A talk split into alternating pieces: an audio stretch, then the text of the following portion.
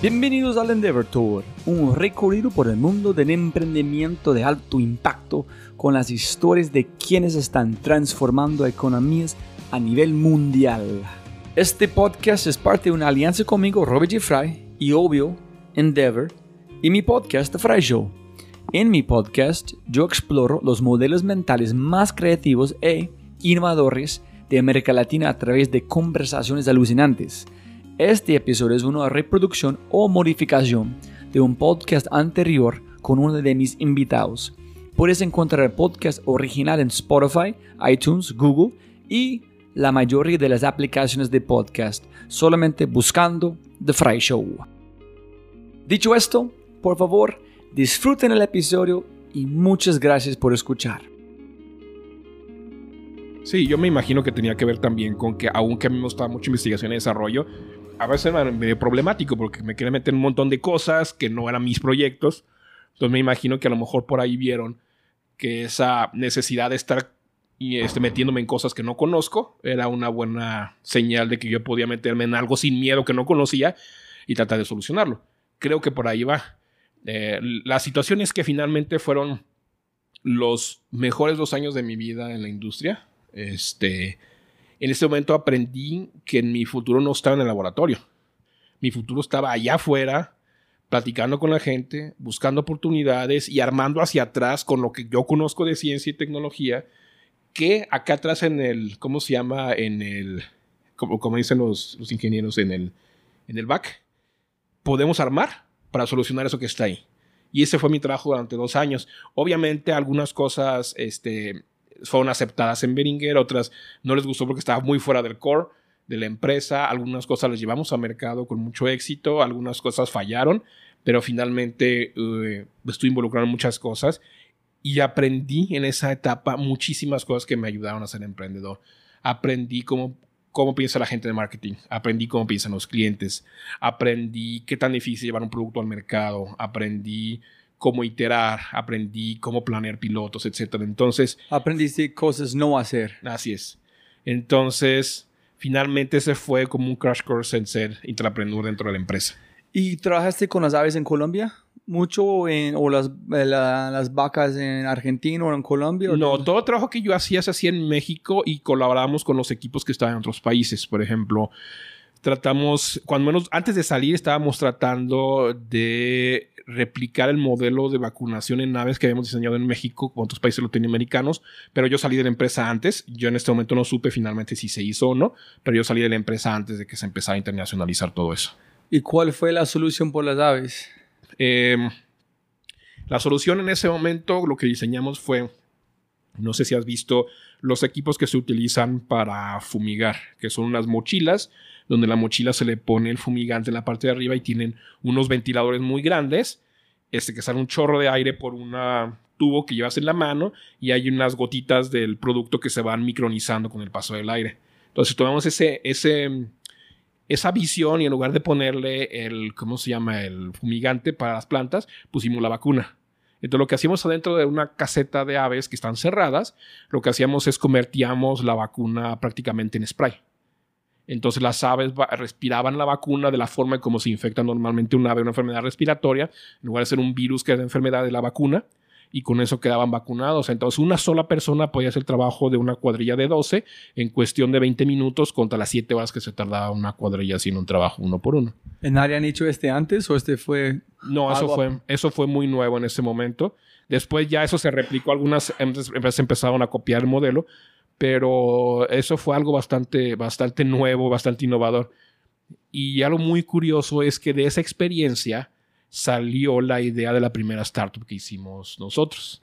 ¿Que vendiste o no? Eh, ahorita estamos en proceso precisamente de, venderla, pero... ¿Cómo se llama? Se llama el producto se llama Justovac.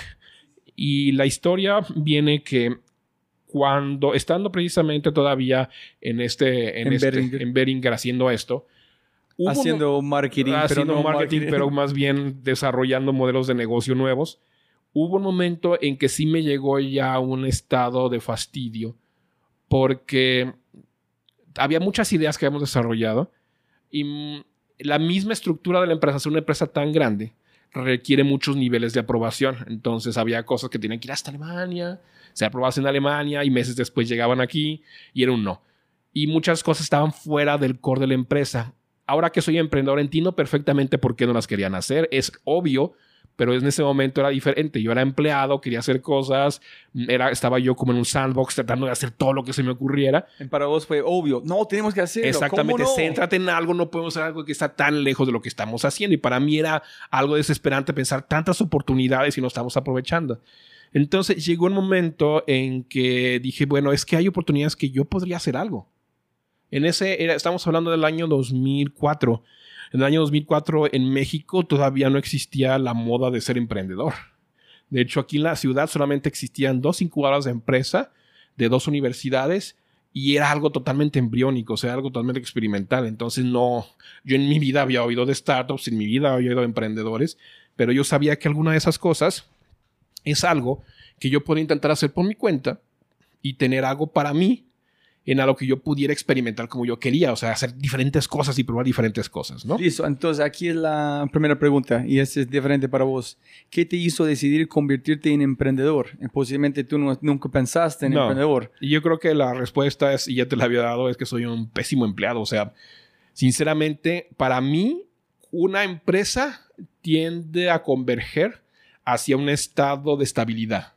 ¿Sí? O sea, lo que busca no es, si busca riesgo, pero busca estar estable, encontrar un nicho de mercado, este, este explotarlo, crecer, pero que sea un proceso estable. No está buscando, si estamos pensando una, una onda, como no está buscando este cosa como Tachyardic de un outlier donde está su idea que es, contra estrategia que tiene José Luis. Mira, ponemos, no, esa no es estrategia. No, bájale, vamos, a eso es más seguro, podemos obtener un resultado aquí. Ok, ok. Y yo, sinceramente, mi forma de ser no era así. O sea, yo quería tomar riesgo, yo quería saber empujar hasta el límite lo que podíamos hacer y ver qué tanto podíamos cambiar el status quo de las cosas. Eso es lo que yo buscaba. Y eso definitivamente no iba a suceder en una empresa, ni a una empresa tan buena como Beringer y tan abierta a la experimentación. ¿Fue obvio para vos? Este, bueno, en ese momento no era tan obvio, o sea, empezó como un enfado de decir, ay, yo quisiera hacer algo más que no puedo hacer aquí. Después pasó a, hay unas oportunidades donde yo veo que hay la posibilidad y que no lo vamos a hacer aquí. Y pasó a, después al punto de, sabes que estoy entendiendo que aquí puedo ser, llegar a ser director, seguramente rápidamente, pero no es lo que quiero. O sea, no quiero ser director, no quiero ser gerente, no quiero dirigir un equipo. Lo que quiero es empujar los límites de lo que puedo hacer y crear algo para mí. Pero no, no, lo podía poner en palabras porque no sabía que eso es no, no, emprendedor. Pero mira, hay cuatro puntos diferentes, pero posiblemente son los cuatro, uno más del otro. Uno es frustración, que es todas mis ideas que yo pensé van a romper todo, ellos dijeron no porque es contra estrategia. Dos puede ser, hay un límite en que yo quiero hacer y nunca van a pasar acá. Y tres sería es, ok, si yo, si yo voy a extender, imaginar dónde estoy en cinco años y es director. En ese no es felicidad para mí, ese no quiero hacer. So, de ese estrés, ¿cuál fue que tú piensas más un catalizador de, decir no más? Yo creo que el catalizador final, cuando decidí ya no más, fue cuando me di cuenta de que yo no me veía dentro de una estructura con un objetivo de un puesto. Es decir, no, no podía decir, ¿sabes qué? Mi objetivo es ser director. No, ya no lo es. Mi objetivo es cambiar. Mi objetivo es cambiar las cosas, arriesgarme, eso es... eso sí, no es mal, no es bueno, solamente es, este no es para mí. No estoy hecho para eso. Sí, ok. En ese momento yo me di cuenta, no estoy hecho para eso, sí, sí quiero ser rico, pero no estoy hecho para hacer eso, para estar en una estructura, trabajando para mantener una estructura. ¿Tú estás con Laura en este momento o no? Sí, en eso Laura estaba también, ella estuvo un tiempo también en marketing y después la mandaron a operaciones. Este, y estuvo la última parte en Beringer trabajando en el área que tenía que ver con planeación de la producción, este, adquisiciones, etcétera. Tú estás conversando con ella y hablando, oye, no pienses para mí, no sé cuánto más tiempo, fue una decisión muy radical, ¿cómo fue el proceso de decir, no más, yo, nosotros hacemos juntos? Todo empezó cuando había una idea que nació precisamente del proceso de vacunación de ácido en spray que tenía que ver con cómo nos aseguráramos cuando poníamos las vacunas en el agua pudieran mantener su actividad sin perderla, porque pues, el agua tiene dureza, tiene acidez, etcétera, y las vacunas son muy sensibles. Entonces yo había, le había propuesto a Beringer en algún momento que por qué no diseñábamos una fórmula eh, farmacéutica que estabilizara las vacunas antes de ponerlas en los aspersores. Pero el problema es que esto no se adecuaba a los procesos de manufactura que tenía Beringer. Beringer no hacía químicos, hacía, bueno, farmacéuticos, sino hacía biológicos. Y sí es una diferencia muy grande. porque ellos tienen una, va a ser biológicos implica tener una planta donde tienes reactores en áreas estériles, donde no puedes meter y sacar cosas. Vacunas. Y sí. Biológica que... Eh, biológicos, perdón, son vacunas virales y vacunas de bacterias. Ok. Y entonces ahí sí la estabilidad es muy importante. Y en los farmacéuticos implica diferente tipo de equipo, que son mezcladoras de polvos y de líquidos, que nos que en una empresa no tiene las dos cosas juntas porque no son compatibles. Entonces, si esta empresa lo tendría que hacer, tenía que contratar a otra empresa para que lo hiciera, era muy complicado. Y para ellos era un nicho de mercado que para una empresa que factura en cientos de millones de dólares, pues no era algo interesante tener que arriesgarse en un área nueva o en un producto nuevo que había que lanzar si era algo que no iba a generar cientos de millones de dólares, ¿no? Eh, no para comprar otra empresa que ya lo hace. Así es, no, no tenía, o sea, el modelo del negocio no iba para allá, era un producto de nicho que realmente para ellos hacerlo no iba a ser interesante. ¿En qué significa este con su decisión? Este... Para cómo, salir. Yo pregunté por qué fuiste y tú dijiste... Ah, es muy importante porque para mí esto era algo que podía tener mucho futuro porque había una necesidad fuerte y lo discutí muchas veces con los productores de cómo ellos en lugar no podían asegurar de que la vacuna funcionara bien, entonces ponían dos veces o tres veces el número de dosis que tenían que poner para asegurarse que los animales quedaran vacunados. Era un gasto enorme. Porque no pueden preocupar si uno van a enfermar, van a enfermar todos. Entonces es, que... es menor costo gastarle mucho más en vacunas que arriesgarse a que se enfermen. Entonces es como, por ejemplo, tomar ocho aspirina porque tú no sabes si tres de los ocho son malas, entonces tú no puedes arriesgar y enfermar. A lo mejor te vas a tomar ocho porque piensas que las primeras cuatro, se mientras me las voy tomando, se van a desactivar. Entonces, pues me tomo ocho para que funcione. Y ese era el modelo. Pero yo sabía que si podíamos diseñar algo que se le pudiera, pues dirá antes, si con una sola vacuna podías protegerlos bien. Entonces mi idea era diseñar ese producto para que el agua funcionara mejor, para, para convertirlo en lo que llamábamos un vehículo farmacéutico, que era que fuera totalmente estable. Pero como no lo vemos hacer con Beringer porque no era una oportunidad interesante para ellos, yo en un momento dado dije, ¿sabes qué? Ese es algo que podemos hacer. Y yo con Laura estuve durante meses platicando, oye, mira, estoy viendo esto. Y mira, Beringer no lo, no, lo, no, lo, no lo va a hacer. Yo creo que lo podemos hacer así hasta que yo le dije a Laura, ¿sabes qué? A mí me interesa salirme y hacer esto. Y Laura creo que ella también, digo, no lo puedo hablar por ella, pero yo creo que ella también estaba en un estado donde ella ya estaba aburrida. Porque en cuanto yo le dije de esto, dijo, sí, vamos haciéndolo. O sea, no lo pensó mucho. Entonces llegó en 2004, no recuerdo bien, pero debe haber sido septiembre, octubre de 2004. Decidimos dejar la empresa. Este, Laura lo dejó muy rápido, por ahí creo que septiembre, octubre del 2004. A mí me rogaron muchísimo que no me fuera de la empresa, entonces me salí hasta marzo del 2005. Este, pero mientras empezamos a, a, trabajar, empezamos a hacer pruebas, compramos algo de material de laboratorio, montamos un pequeño laboratorio en casa para empezar a hacer pruebas.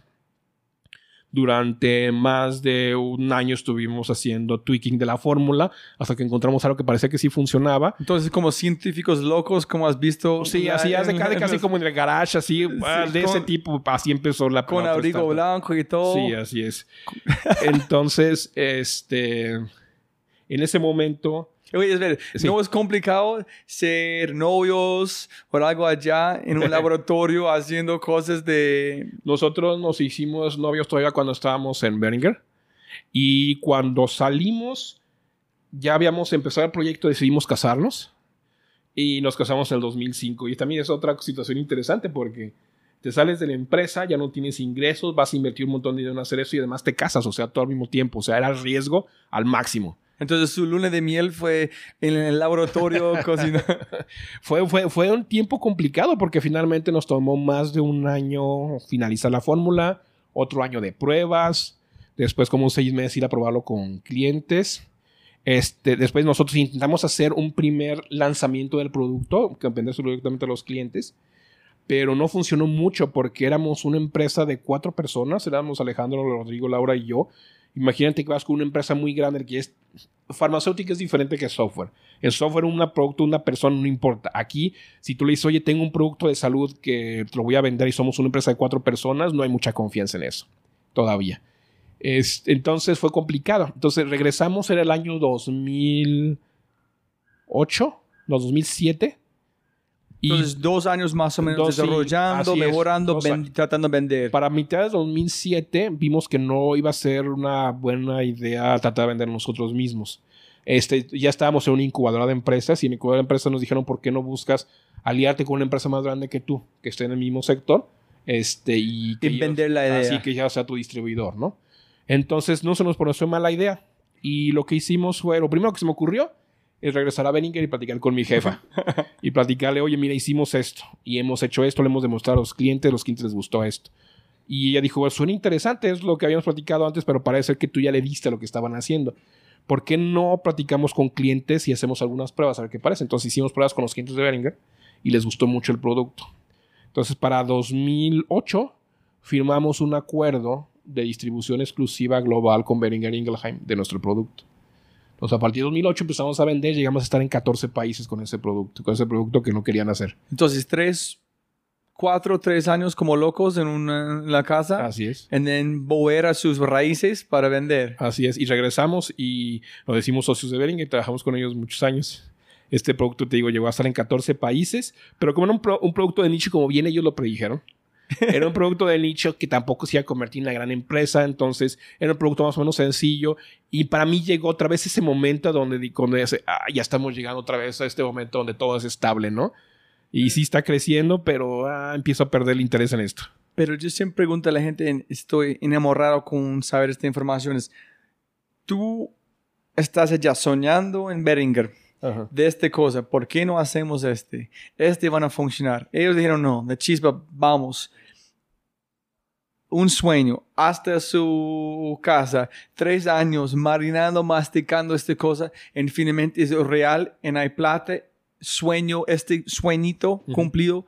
¿Cómo te sentiste de ver desde una chispa en su mente de miles de neuronas hasta llegar hasta acá en vender en como Mira, obviamente el proceso fue complicado. Nunca en la vida había hecho esto. O sea, una cosa es estar en el laboratorio con un equipo de un montón de gente y tener toda la mano. en el Al otro- de Beringer. Sí, o sea, y el otro estar con tus otros tres co-founders viendo lo que estás haciendo y ni idea de a quién puedes acudir por lo que tienen muchas dudas, ni idea de cómo vas a pagar la renta el día de mañana, ni idea de si esto va a convertirse en algo o ya perdimos tres años de nuestra vida y todos nuestros ahorros. Entonces, cuando realmente se convirtió ya en un éxito, cuando yo volteé para atrás, más que darme una euforia de decir, wow, qué fregones somos, eh, era un sentimiento de decir, es que no estaba equivocado, es que sí podemos hacer algo. Es un sentimiento de, de satisfacción de decir, es que sí puedo. Ah, ok, ok. So, fue como una confirmación Sí. del trabajo. Sí, de decir, es que, es que realmente lo podemos hacer, puedo hacerlo con mi equipo, tenemos las capacidades. Esto es un primer paso. A eso fue la conclusión, este es un primer paso. Podemos hacer algo más grande que esto. Entonces, en un sentido, ganaste el permiso ser un loco. Sí. En un sentido, Creo- creo todo lo que, que- tú has soñado en pensar, yo, quiero, yo no soy un terrible empleo, quiero hacer este, fue una validación. Sí, es el camino correcto. Creo que lo dijiste bien. Es el momento que me, me di la oportunidad de decir, sí puedo hacerlo y puedo pensar todavía más en grande. Wow. O sea, puedo tomar más riesgo porque sí podemos hacerlo. Es darse ese permiso de, de volver a soñar, pero volver a soñar mucho más allá. Era, es- hay un punto muy interesante ya, eh, José. es- hay un hombre que a mi podcast, de mi podcast, y se llama Carlos Osorio, es de MIT, Harvard, de Chile. Y él dijo algo muy especial en mi podcast. Dijo, si tú quieres tener un impacto mundial, puedes hacer desde cualquier barrio, desde cualquier pueblo, desde cualquier ciudad, pero tiene que jugar al nivel de los jugadores grandes, no puedes jugar. Entonces me encanta que de una, de una casa pequeña en Guadalajara, tú llegaste a una empresa mundial con una idea. Es, es- nunca tuviste este miedo, este contra que, ay, soy mexicano, soy latino, soy Guadalajara, ¿cómo voy a tener un impacto en hacer este? Al inicio sí, y es, yo no creo en alguien que te diga que no lo pensó en un momento de su vida, oye, pues no tenemos todo lo que tienen en Estados Unidos, no tenemos todo lo que tiene en Alemania. Pero yo creo que precisamente cuando volteamos atrás vimos y vimos lo que estamos haciendo, nos, nos, nos, nos encontramos a nosotros mismos en esa situación de decir, es que no somos diferentes, o sea, tenemos el, el camino es igual para todos, o sea, realmente estamos, incluso con las limitaciones que puedan para un país para México, cuando tú estás en la posición de querer hacer algo y tienes toda la fuerza mental y el ímpetu y las ganas de hacerlo lo vas a lograr. O sea, es cuestión de ejecutar, cuestión de soñar y cuestión de caminar. Y nos dimos, ese momento es cuando nos dimos nosotros la posibilidad de soñar todavía más alto, decir, si esto lo pudimos hacer, ¿por qué no podemos cambiar el mundo? Vamos encontrando algo realmente que cambie el mundo. Wow. Y eso sucedió, porque llegando a ese punto. Entonces dice, seguimos la historia. Tú dices, ay, otra vez sí, estoy en la zona de confort. Ya, ya está todo bien, estamos ganando dinero, nadie está quejándose que no tiene para pagar la renta, ya pueden ahorrar su dinero. O sea, como personas está funcionando, ya tenemos un equipo pequeño de gente. Pero otra vez estoy sintiéndome como que ya algo necesito, necesito riesgo otra vez, necesito salirme de mi zona de confort, necesito asustarme, necesito no poder dormir otra vez, necesito algo nuevo. Entonces empezamos a repasar hacia atrás. Oye, a ver, hace años yo había visto muchas cosas que teníamos que solucionar. Otra vez seguía pensando todavía en salud animal, porque era nuestra área todavía. Entonces, a ver, ¿qué cosa parecía todavía más extravagante y más difícil de poder solucionar que esto de las vacunas? Y en, pensándole mucho, llegamos a la conclusión de que un problema más difícil de todo, realmente lo que había enfrentado yo cuando estaba en Beringer, que es lo que yo había tenido mucho más contacto con los clientes, era cuando tú tienes en una granja un brote de una enfermedad, no es como en los humanos en los hospitales que alguien más te toma la muestra y al ratito te dice tienes esta enfermedad. Lo que sucede es que los animales no hablan, ni muestran cosas que son muy claras. Entonces tienes que tomar una muestra de sangre a lo mejor de muchos animales, la mandas al laboratorio, en 48 horas te manda un resultado, ah, tienes un brote de Newcastle o de influenza, ¿no? Pero tú haces como una haz un examen de, de, sangre cada, no sé, cada cantidad de tiempo, en sitio, no sé, como dice, 25 mil aves, etcétera, etcétera.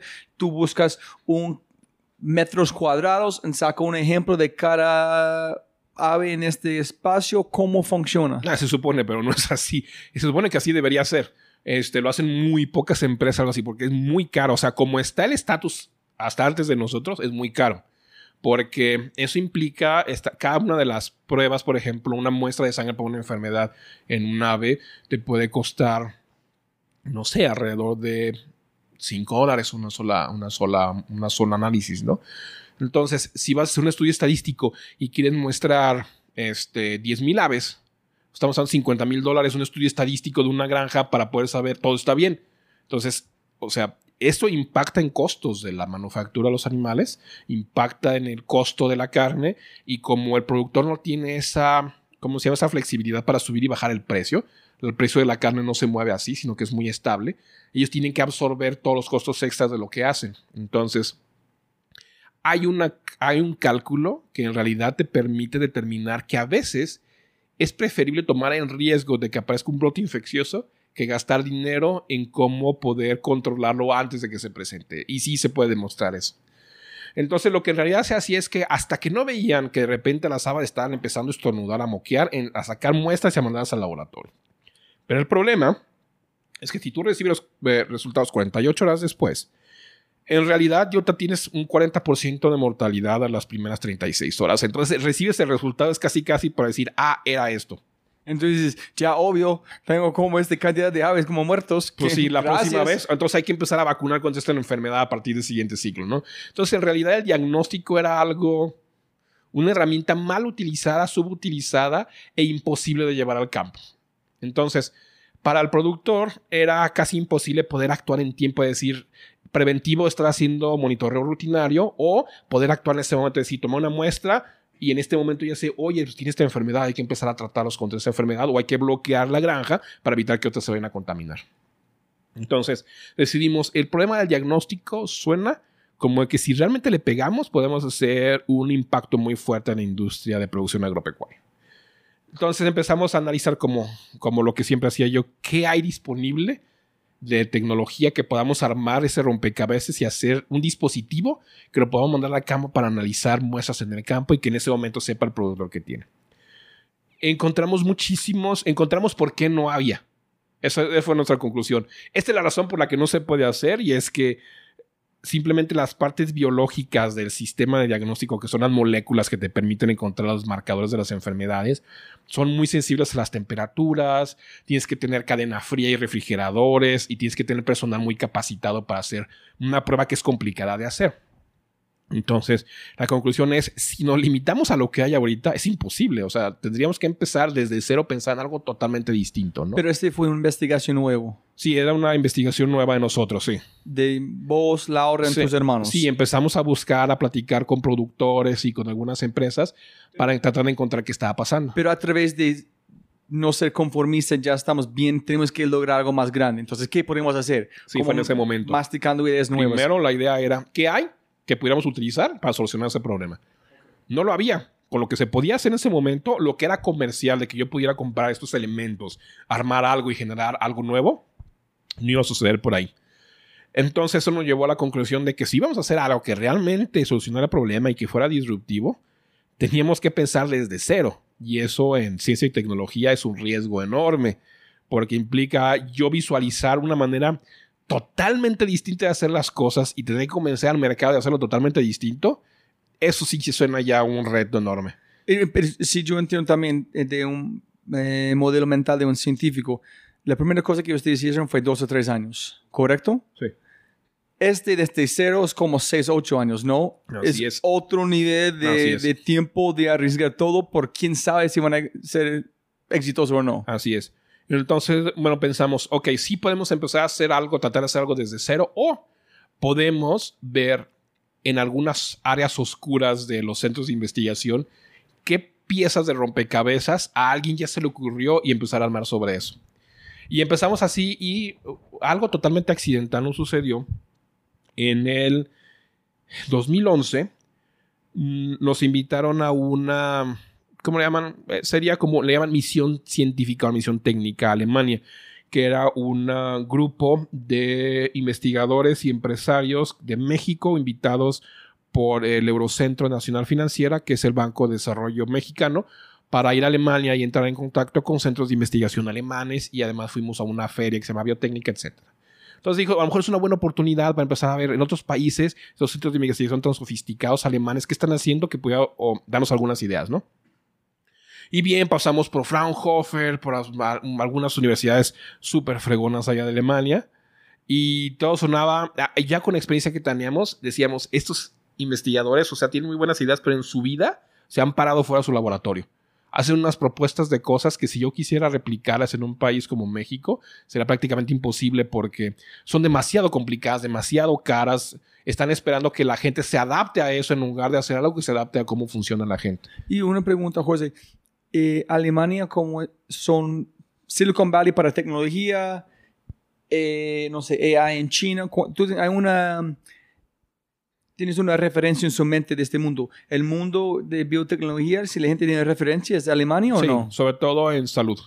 Ok, ok. Porque hay muchas empresas farmacéuticas alemanas, suizas, que que digamos que orbitan en esa área y ahí se desarrolla mucha tecnología. Es, parte, es parte de la cultura de juventud de soñar que yo ser como algo de trabajar en biotecnología, yo quiero trabajar en la parte de salud y farmacia en Alemania. La gente como los jóvenes piensan es, es, es sí. ciencia es parte de la vida allá. Sí, en farma es o te vas a Estados Unidos o te vas a Europa Central, Alemania, Suiza, quizá Francia un poquito.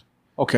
Listo, listo. Entonces, fuimos allá y buscamos a ver qué están haciendo en aquella zona que dar algunas ideas. Entonces te digo, después de pasar y tener muchas pláticas y muchas presentaciones de los investigadores, nos dimos cuenta que incluso en lugares más sofisticados faltaba esa unión de lo que es la ciencia con la necesidad real. Siempre ha habido una desconexión entre el investigador tiene una idea genial pero en su vida se ha puesto a platicar con el usuario final para saber que su idea es tan difícil realmente de ejecutar como él la ve que es imposible hacerlo, o no vale la pena, o es demasiado cara, o no se puede escalar. ¿En tú aprendiste este con la parte de mercadeo, con este... Exactamente, con esta startup anterior que te he tenido. Entonces ya tenía alguna idea de, no va por ahí. Pero sucedió algo curioso en esa, en esa misión. Iba un investigador mexicano de un centro que se llama CICESE. Es un centro del gobierno mexicano que está ubicado en Ensenada, al sur de Tijuana, y que hace mucha biotecnología marina. Este investigador, el doctor Alexei Licea, estaba en la misión y alguna vez nos sentamos en la misma mesa, porque éramos muchas personas, estábamos en la misma mesa a comer, a tomar una cerveza y empezamos a platicar sobre lo que él estaba haciendo. Nos empezó a platicar de un proyecto súper, le voy a decir, fumado, muy, muy diferente a cualquier cosa que haya oído en mi vida, de que él estaba utilizando este, proteínas de tiburones para buscar hacer moléculas muy pequeñas que pudieran inyectarse en el cuerpo de las personas para tratar cierto tipo de enfermedades. Y es que estas proteínas de los, de los tiburones son muy pequeñas, son muy estables y pueden ser modificadas fácilmente con el objetivo de poder hacer diferentes estructuras para tratar dolor o para detener, por ejemplo, el veneno de alacranes, etc. Entonces, hay muchas ideas. Binar, ¿cómo se Benar? Los Benar, sí, los BNARs. En ese es como un, un antibody, pero mucho más pequeño, no tan pesada, que busquen un pathogen para combinar en eliminar un pathogen. Algo a mí que me impresionó de cuando empezó a platicar eso era esta idea de que un anticuerpo de una persona y un anticuerpo, un Binar, como tú dices, de un tiburón, el anticuerpo del, del, tiburón es como una tercera parte del tamaño del anticuerpo de un humano y tiene una característica que fue lo que detonó la idea de lo que es Unima hoy. Y es que este anticuerpo de tiburón es estable al calor. Tan impresionante de que tú lo puedes. Yo te había platicado de que las vacunas, cuando las pones en el agua, se inactivan. Este anticuerpo tú lo puedes poner en agua y lo hierves a temperatura de ebullición y cuando se enfría sigue trabajando sin ningún problema. Era un, algo maravilloso, algo. Quizá platican mucho esas historias que los tiburones no les da cáncer. Bueno, el sistema inmune de los tiburones era algo maravilloso.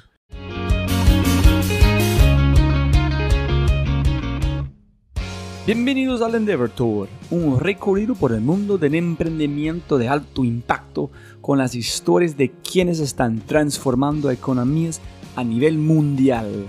Este podcast es parte de una alianza conmigo, Robert G. Fry, y obvio, Endeavor, y mi podcast, The Fry Show. En mi podcast, yo exploro los modelos mentales más creativos e innovadores de América Latina a través de conversaciones alucinantes este episodio es una reproducción o modificación de un podcast anterior con uno de mis invitados. Puedes encontrar el podcast original en Spotify, iTunes, Google y la mayoría de las aplicaciones de podcast, solamente buscando The Fry Show. Dicho esto, por favor, disfruten el episodio y muchas gracias por escuchar. Era un, algo maravilloso, algo quizá platican mucho esas historias que los tiburones no les da cáncer. Bueno, el sistema inmune de los tiburones era algo maravilloso. Ok, dos preguntas ya. Uno, ¿dónde estaba esta conversación? ¿Dónde tuviste esta conversación como ah, fumado? Esta, esta conversación fue en un restaurante en Hanover allí en Alemania. Mientras so, paso allá en Alemania. Sí, fue allá en Alemania. Mientras estábamos platicando con otros centros de investigación, no encontramos nada. Cuando nos sentamos a platicar con este otro mexicano, él estaba haciendo esto de tiburones. Y cuando empezó a platicar de cómo resistir la temperatura y que lo habían secado y podría sobrevivir al secado, dije, esto es bien interesante porque si yo pudiera hacer una molécula del tiburón que pudiera encontrar las marcadores de estas enfermedades y lo pudiera poner en algo que yo lo pudiera mandar al otro rincón del mundo, eso podría ser una buena forma de diagnosticar. Entonces, ¿por qué no intentar hacer algo así? Entonces, el tiburón, ¿por qué él está trabajando con este tiburón? Porque cuatro años de evolución, dientes y es una máquina de perfección. Este, no, la verdad es, otra y creo que voy a ventanear a, Alexei en esta plática. Alguna vez él me platicó Cufolo de la verdadera razón de esto. Y es que estos tiburones se meten en las redes de los pescadores en Baja California. ¿Qué tipo de tiburón? Eh, se, llama Pterodon francisi. Es un tiburón pequeño, como este tamaño más o menos.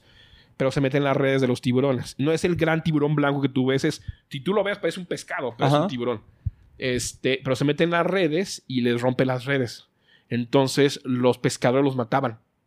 Y era un matadero de estos tiburones en Baja California hasta que el gobierno dijo, basta.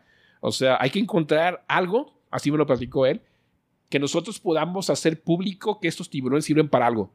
Entonces dijo al centro, al centro de investigación, a ver, haz algo con estos tiburones, encuentra algo que sea valioso para poder decir, ¿sabes qué? No maten los tiburones porque son valiosos para la naturaleza. Qué estupidez de humanidad tener que encontrar algo un animal para no matarlo. él no empezó porque, ah, vamos a buscar en los millones de años de evolución del tiburón. No, este es, no es una plaga, no queremos que sigan matando los tiburones. Hagan algo para que podamos decir, los tiburones sirven para curar enfermedad, lo que sea, encuentran algo, ¿no? Entonces él empezó a buscar encontró en este sistema inmune estos anticuerpos de tiburón que después se encontró el valor de los anticuerpos de tiburón y ya lo pudimos trazar hacia atrás en proceso de evolución, etcétera. Pero eh, la razón es totalmente anticlimática, no es tan romántica este como decir. antibody de cualquier tiburón es casi igual o de un tiburón es mejor de otro? No, de hecho hay una, es, hay una estabilidad, le llaman una conservación evolutiva de la estructura donde los anticuerpos, los tiburones blancos son muy similares a los anticuerpos, o sea, el gran tiburón blanco a los anticuerpos pequeños tiburones.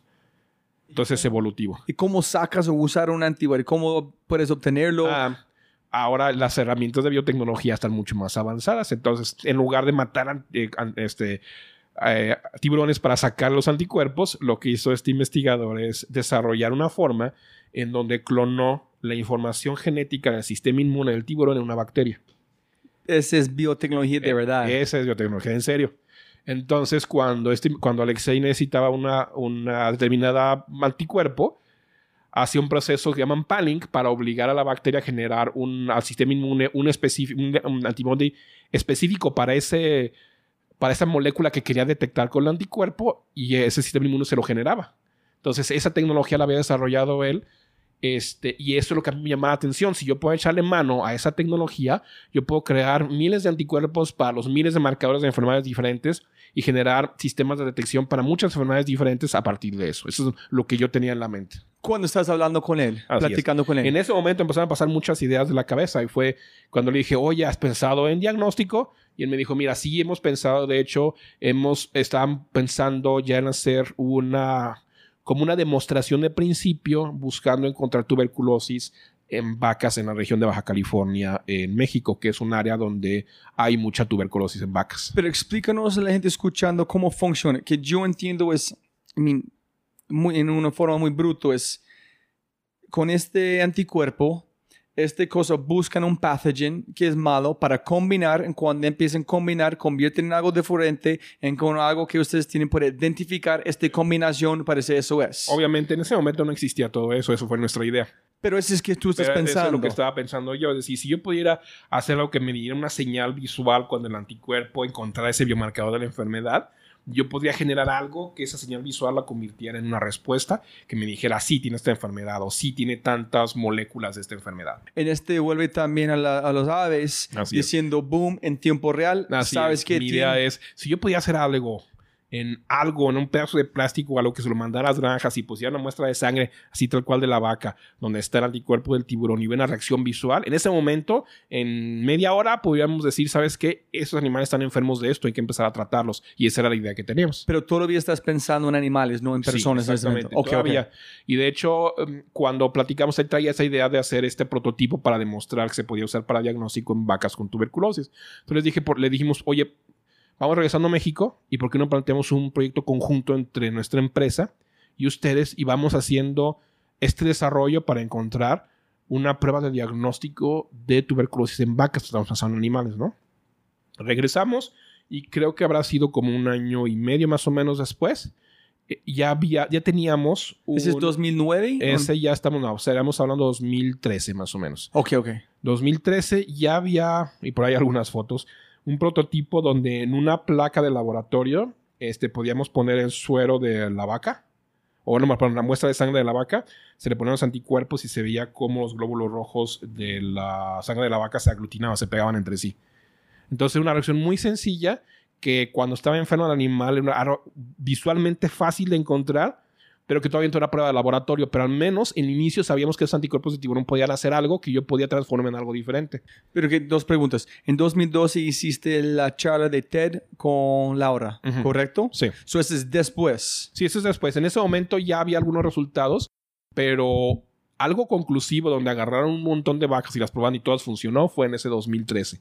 ¿Y cuánto tiempo desde este charla en Alemania hasta este punto? Irían ya mm, poquito menos de dos años, como un año y medio, un año tres cuartos. Entonces, en laboratorio, dos años más o menos. Más o menos ya cuando se demostró al principio. Para tener una idea de que funciona. De que funciona y por dónde podría ir el proceso. En ese momento, este, ellos nos licencian toda la tecnología que se desarrolló de forma exclusiva a nosotros. ¿Quién? Eh, ese centro de investigación. Y nosotros nos traemos la tecnología de los anticuerpos de tiburón para diagnóstico para empezar a buscar qué podíamos hacer para que en lugar de que fuera de laboratorio, así como lo habíamos visto con, con Alexei todavía en ese momento, hacer algo que yo pudiera convertir en un producto real y que se pudiera embarcar y que se pudiera producir y se pudiera escalar. Esa era la idea. Entonces... Qué pena. Estoy, estoy con, con, vos en este, tratando de meterme en la historia porque es, es brutal. Primero, ¿qué pasa con los tiburones? ¿Salvaron o no? Pues cuando menos hasta donde yo sé, sí. Ok, listo. Sí. Y ha habido mucha información que se ha publicado y de hecho es un caso de éxito en México de ciencia que va directamente a la industria. Yo tengo esa idea de un científico tan lejos de películas en mi mente cuando en un momento de eureka, cuando algo funciona en el, como en el microscopio, que le ¡ay, sí! Miren, todo el mundo feliz. ¿Cómo es cuando tú haces la primera vez en el laboratorio y empieza a funcionar? ¿Es, ¿Es algo de 0 a 1? ¿Es un proceso de punto 0.1, punto 0.2, donde tú puedes no, ver es un, es un proceso continuo de poco a poco, porque no existe tal cosa de que tú empiezas algo y no ves cosas intermedias. En, cuando menos en ciencia no es así. O lo bueno en ciencias vivas no es así. Entonces lo que empezamos a ver es poco a poco que iba mejorando la afinidad del anticuerpo por la enfermedad, cada vez los mejores resultados hasta que una demostración era muy clara. Dijimos, esto es demostración, pero ya sabíamos que iba por un buen camino, no fue de repente un, wow, ya salió, ese es el, aquí terminó todo, no, obviamente. ¿En cómo te sientes cuando finalmente llega un punto de, de éxito que, sí. Sí, es una sensación de que, sí, o sea, ese era el primer paso, ahora está en nuestras manos, porque ya es, eso lo hicieron ellos, ahora está en nuestras manos, ya es tecnología de nosotros, hay que seguir dando el siguiente paso y es esa sensación de, hay algo que se puede hacer, pero ahora sigue siendo un reto técnico. Pero tiene que sentirse muy especial porque ustedes son magos de verdad. Es tecnología, es, es bits y átomos al mismo tiempo. Estás jugando con la esencia de la vida, ¿no? Sí, sí, sí. Es, también hay un problema que ya tienes años trabajando en esto, ya como que se hace más natural decir, ah, pues sí, pues es genética, lo clonas y vas a poner una proteína. eso lo haces todos los días, ¿no? Eh, pero a mí más bien la sensación era de, finalmente esa idea tan loca que teníamos puede ser que sí se pueda hacer. O sea, ya lo hicimos un primer paso. Ya no estamos tan lejos de ese segundo paso de poderlo poner a manos del usuario. Entonces, en este momento, para continuar la historia, tú estás vuelta en su punto de, creatividad Así es. y conquistar el mundo. Ahora otra vez centrarnos todo el equipo, decir a nosotros cuatro otra vez solamente. Ya hicimos esto, esto es lo que nos están mandando de ese tenemos todo, todo, todo por delante. ¿Cómo empezamos? Entonces, pues empezamos a pensar en muchas cosas y, se y es un paso también importante, se presenta la oportunidad de aplicar a un programa de incubación en 2014 que se llama Mass Challenge en Boston.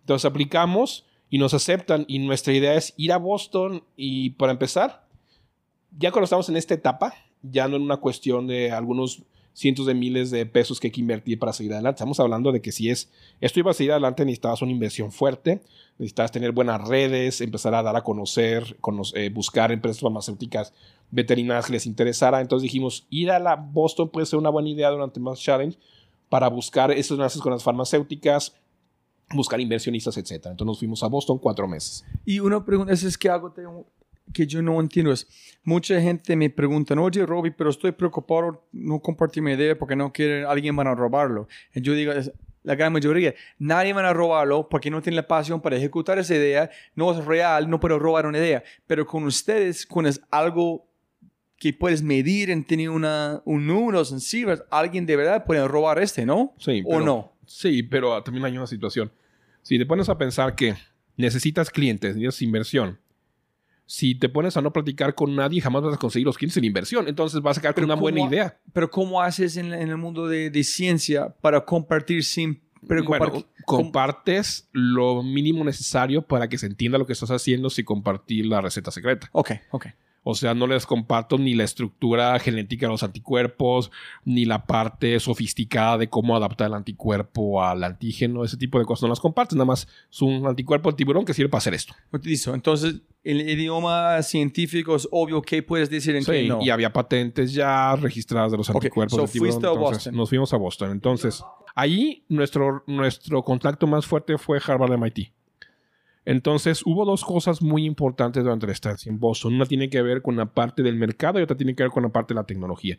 En la parte de la tecnología, entramos en contacto con algunos grupos de investigación, principalmente en Harvard, que estaban utilizando una técnica que se llama microfluídica en papel, que es utilizar pedazos de papel especial para hacer una mimetizar lo que se hace en dispositivos con microcanales. Aquí cada fibra del papel es un microcanal, entonces puede hacer millones de reacciones en un pedacito de papel y eso hace mucho más rápida y con menores volúmenes las reacciones. Brutal. ¿Quién inventó este papel? Es los, o sea, ese es algo que se hacía sin entender bien desde hace yo creo que unos 15 años, 20 años, pero hay un grupo del doctor este, Whitesides que empezó a verlo de una manera mucho más escalable, es decir, esto podemos hacer un dispositivo real y montar reacciones aquí. La diferencia es que, y que a lo mejor me estoy adelantando un poquito, la forma en como lo veía Whitesides y como lo vemos nosotros es diferente. Para ellos, por ejemplo, hacían como técnica de origami, donde hacían una reacción y después el papel estaba doblado y hacía otra reacción y se iba pasando por diferentes canales. Con total surface area. y es, y era, y escalar eso es muy complicado. De hecho, la empresa que ellos fundaron con tecnología de Whitesides terminó quebrando o cerrándose hace como unos tres años. Y mm, después de haber invertido como 30 millones de dólares, algo así. Y nosotros sí lo logramos. Entonces, es una, diferen- una diferencia en cómo ver cómo armar las reacciones, nada más. O sea, entre anticuerpo del tiburón y cómo lo visualizamos nosotros hizo una diferencia importante. Entonces, llegando allá, encontramos esa tecnología y dijimos, si nosotros hacemos algo del tipo que ellos están haciendo, pero con una idea propia, o sea, que sea defendible en patentes, etcétera, es algo que podría funcionar, porque es algo que si yo hiciera una tarjeta de papel del tamaño de un smartphone y le pusiéramos anticuerpos de tiburón ahí, lo podemos mandar hasta por correo al otro lado del mundo para que alguien pueda hacer pruebas de diagnóstico. Es muy fácil. Entonces, el único costo sería la parte de cómo enviar este papel. Y el pedazo de papel y eso es algo que se puede escalar muy fácil. Se imprimen en impresoras de inkjet. Es- Eso es algo que se podía escalar de una manera muy ingeniosa. Y la otra parte importante tiene que ver con el mercado. Durante estando en Boston tuvimos la oportunidad de entrar en contacto con muchas ONGs de salud que trabajaban en países en vías de desarrollo. Y platicando con ellos, entendimos un problema muy importante que era y que se parecía mucho al asunto de las granjas.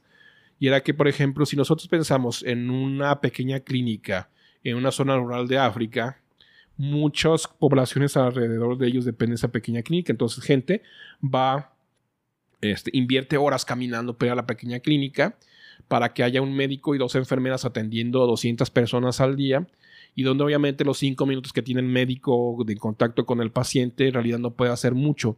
Si estás enfermo, lo máximo que puede hacer es tratar de adivinar qué tienes y a ver si le atina o mandarte a un hospital mayor dentro de la gran ciudad donde realmente nunca van porque no hay dinero para pagar el transporte o porque simplemente pensar en caminar un día para ir al, a que le tome una muestra al laboratorio es impensable. Pero José, hay, hay tres huecos en, mi, en, mi- en la historia para mí en ese momento. Uno es, fuiste más challenge pensando en animales, pensando en- con este anticuerpo anticuerpo. de tiburones.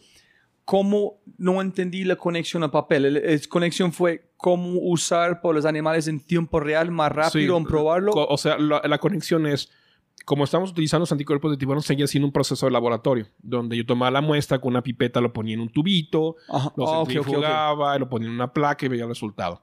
Pero eso era imposible hacer en el campo. O sea, tenía que hacer algo donde le pusiera la muestra de sangre y se pasara algo, sin hacer nada más. Y con el, encontrar este papel fue igual del tiburón donde fue afuera del como no sé, de, de otro espacio completamente diferente o estás buscando encontrar No, algo en alguien Fue, que fue casi accidental. otra vez. Sí, este, vi una nota alguna vez en una sobre una prueba que ellos estaban haciendo para ébola, porque estábamos en pleno brote del primer brote de ébola en el 2014. Entonces ellos estaban trabajando con el Departamento de Defensa haciendo una prueba de ébola, algo así. Entonces ellos platicaban sobre cómo una, con una tecnología van logrado hacer varios pasos de una reacción en una misma estructura de papel. En lugar de que una persona estuviera tomando una pipeta y haciendo un proceso y después hiciera otro proceso en otro tubo, etcétera, ellos ponían una muestra y en ese papel se podían generar diferentes reacciones donde yo pongo una muestra y automáticamente se hace todo y me sale un resultado al final. Entonces dije, bueno, pues si eso se puede hacer con algo como ébola, pues se puede hacer por cualquier enfermedad. Después estuvimos analizando la tecnología y vimos algunos huecos donde hacía difícil el escalamiento. Pensamos, bueno, si modificamos esto lo suficiente, podemos hacer algo más sencillo. Tú sabes cómo loco esa historia es, ¿sabes? Sí, es, es- es- es- como... Es que no puedes imaginar este tipo de cosas. No puedes escribir algo tan loco como alguien en Guadalajara que tú has pasado. Están en Boston, tiburones, este, Sí. en llegar hasta este punto. No, y, es, y ha sido, y mira, otra cosa también tiene mucho que ver es, eh, las ganas también del equipo de experimentar cosas que parecieran muy, decimos aquí en México, jalada de los pelos. O sea, algo que realmente pareciera que no, o sea, ¿por qué? Es, es la clásica pregunta es, ¿por qué nadie más lo ha hecho? Pues a mí no me importa que nadie más lo ha hecho, hay que intentarlo. Si funciona perfecto y no me importa si nadie más lo ha hecho. Y es que esa es una pregunta continua, es ¿por qué si parece tan sencillo nadie más lo ha hecho? A lo mejor porque precisamente parece tan sencillo que nadie lo quiere hacer. Entonces lo intentamos y funcionó. Ese se llama creatividad de alto nivel. Justo Carlos Osorio dijo, las personas de más creativos lo único preguntan las preguntas que nadie más han preguntado que es de más sencillo. ¿Por qué no poner ruedas en una maleta? Demora como eh, tuvimos un hombre en la luna antes de ruedas en una maleta. exactamente. Porque nadie, porque nadie ha hecho. Sí, sí, sí. Sí, exactamente. Y, y finalmente eso, eso nos dio la posibilidad de pensar, esto es escalable. Entonces te decía, empezamos a platicar con ONGs y encontramos ese problema de que las, para las personas también había un problema muy similar de que yo no podía, a mí no podía ser diagnosticado en una clínica, en un hospital que no tuviera un laboratorio clínico a la mano. Entonces yo tendría que ir hasta la ciudad, ser diagnosticado y después ir por mi resultado. Entonces para mucha gente, nunca, hay mucha gente que jamás va a hacerse el diagnóstico porque es imposible en cuestión de costos y en tiempo. Pero ¿dónde fue el salto de animales a personas? Ahí, porque nos dimos cuenta de que en salud humana había una posibilidad todavía más grande que en salud animal. Ah, pensar en el mercado, cómo es que... Ah, ya, ok, ok. Entonces encontramos que para una gran parte de la población, que el cálculo son como 2 mil millones de personas, el acceso a un diagnóstico oportuno es prácticamente imposible por cuestión de costos, por cuestión de que no tienes una clínica cerca, etc. Entonces vimos, esto es una tecnología que en realidad puede cambiar el mundo, no solamente la producción agropecuaria, puede cambiarle la vida a miles de millones de personas y cambiar la forma en cómo se diagnostican las enfermedades en el mundo. Pero cuando tú dices tecnología, ¿tú estás hablando del papel?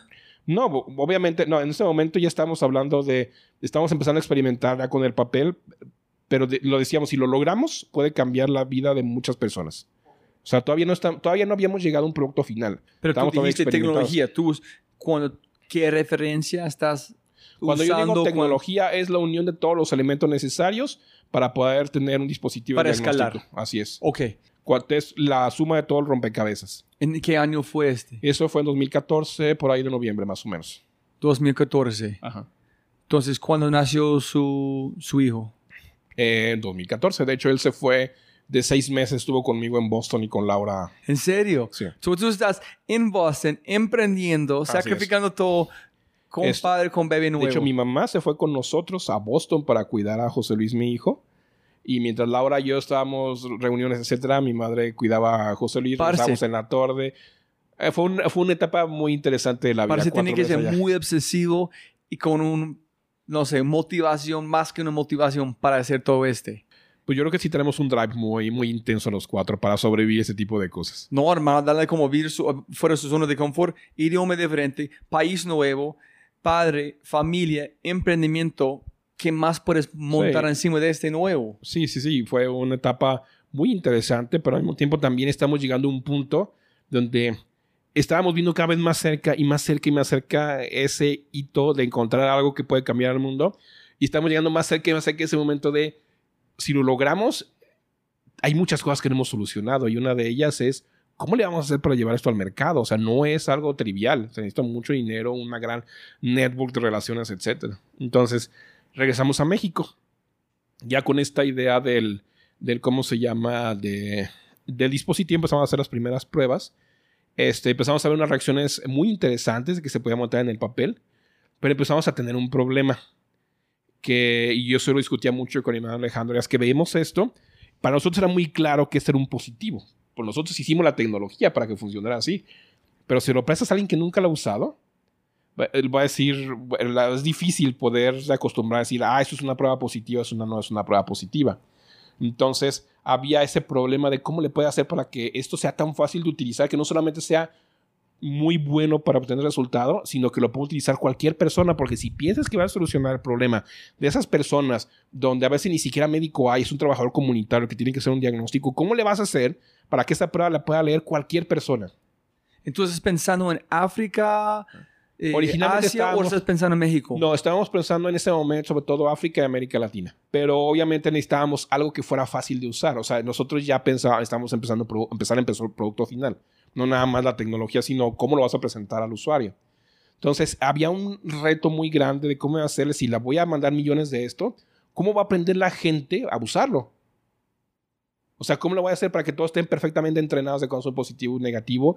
Y cómo varían y cómo a veces sí es medio positivo, a veces no es medio positivo. Y eso era muy complejo. Entonces, cuénteme ya en su mente en ese momento, ¿cuál es el problema que la persona, alguien tiene una enfermedad? Sí. Piensan, Sí. En menos de caminar dos días, eh, tomar buceta, etcétera, llegar a una clínica, hacerle este test que es muy costoso, sin embargo, no tiene seguro, no puede hacerlo, menos de en tiempo real decir a esta persona para hacer el tratamiento con su cosa implementado, cómo son los pasos, Cómo- idealmente, cómo Mira, fue en su mente. Esto es un poquito ya más para acá en la historia cuando entendimos cuál es la, la propuesta de valor. Pero el problema que tienen los pacientes es que la tecnología de diagnóstico que tenemos en este momento realmente puede detectar casi cualquier enfermedad. O sea, si tú vas a un laboratorio clínico este, en cualquier país, hay suficiente equipamiento para poder decir qué enfermedad tienes, con un buen nivel de, de- exactitud. El problema es que ese ese, esas pruebas requieren equipos que son muy caros, requiere personal muy especializado y requiere laboratorios muy bien, digamos, equipados, que es muy difícil de poder replicar a escala en economías emergentes o en países desarrollados. Es decir, si, compa- si comparamos lo que se en Estados Unidos, por ejemplo, donde tiene laboratorios clínicos muy grandes como eh, LabCorp o Quest Diagnostics, etcétera, donde hay un montón de laboratorios, como incluso las clínicas de Planet Parenthood pueden tener laboratorios clínicos. Eso de ninguna manera se refleja, por ejemplo, lo que sucede en México. En México, quizá los laboratorios de tamaño mediano, digo, los hospitales y las clínicas de tamaño mediano pueden tener uno, pero realmente aquellas que están en contacto directamente con el paciente no lo tienen. Entonces, ¿qué sucede? Que si hay un paciente que va a una clínica de primer contacto, incluso en el Sistema Nacional de Salud, el médico cuando ve que tiene una enfermedad, lo primero que le va a decir, vaya al laboratorio de diagnóstico al que tome la muestra y después regresa por sus resultados en 48 horas o 3 días.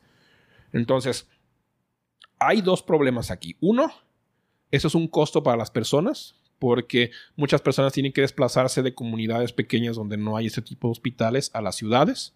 Es un costo. Es un costo también de tiempo porque muchas tienen que dejar de trabajar esos días. Entonces pierden su salario de esos días para ir.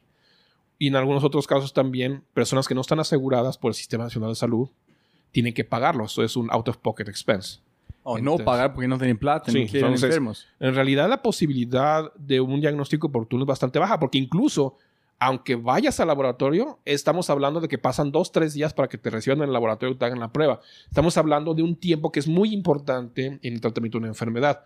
Esa enfermedad, si es una enfermedad contagiosa, esos tres o cuatro días que pasan entre que te dicen que vayas al laboratorio y te empiezan el tratamiento porque ya te diagnosticaron, puedes contagiar a otras personas. Por ejemplo, en caso de enfermedades como influenza, tuberculosis, etc. O puede ser la diferencia entre sobrevivir a una enfermedad. Que una enfermedad, por ejemplo, una infección muy fuerte, en esos cuatro días te puedes morir si no te empiezan el tratamiento.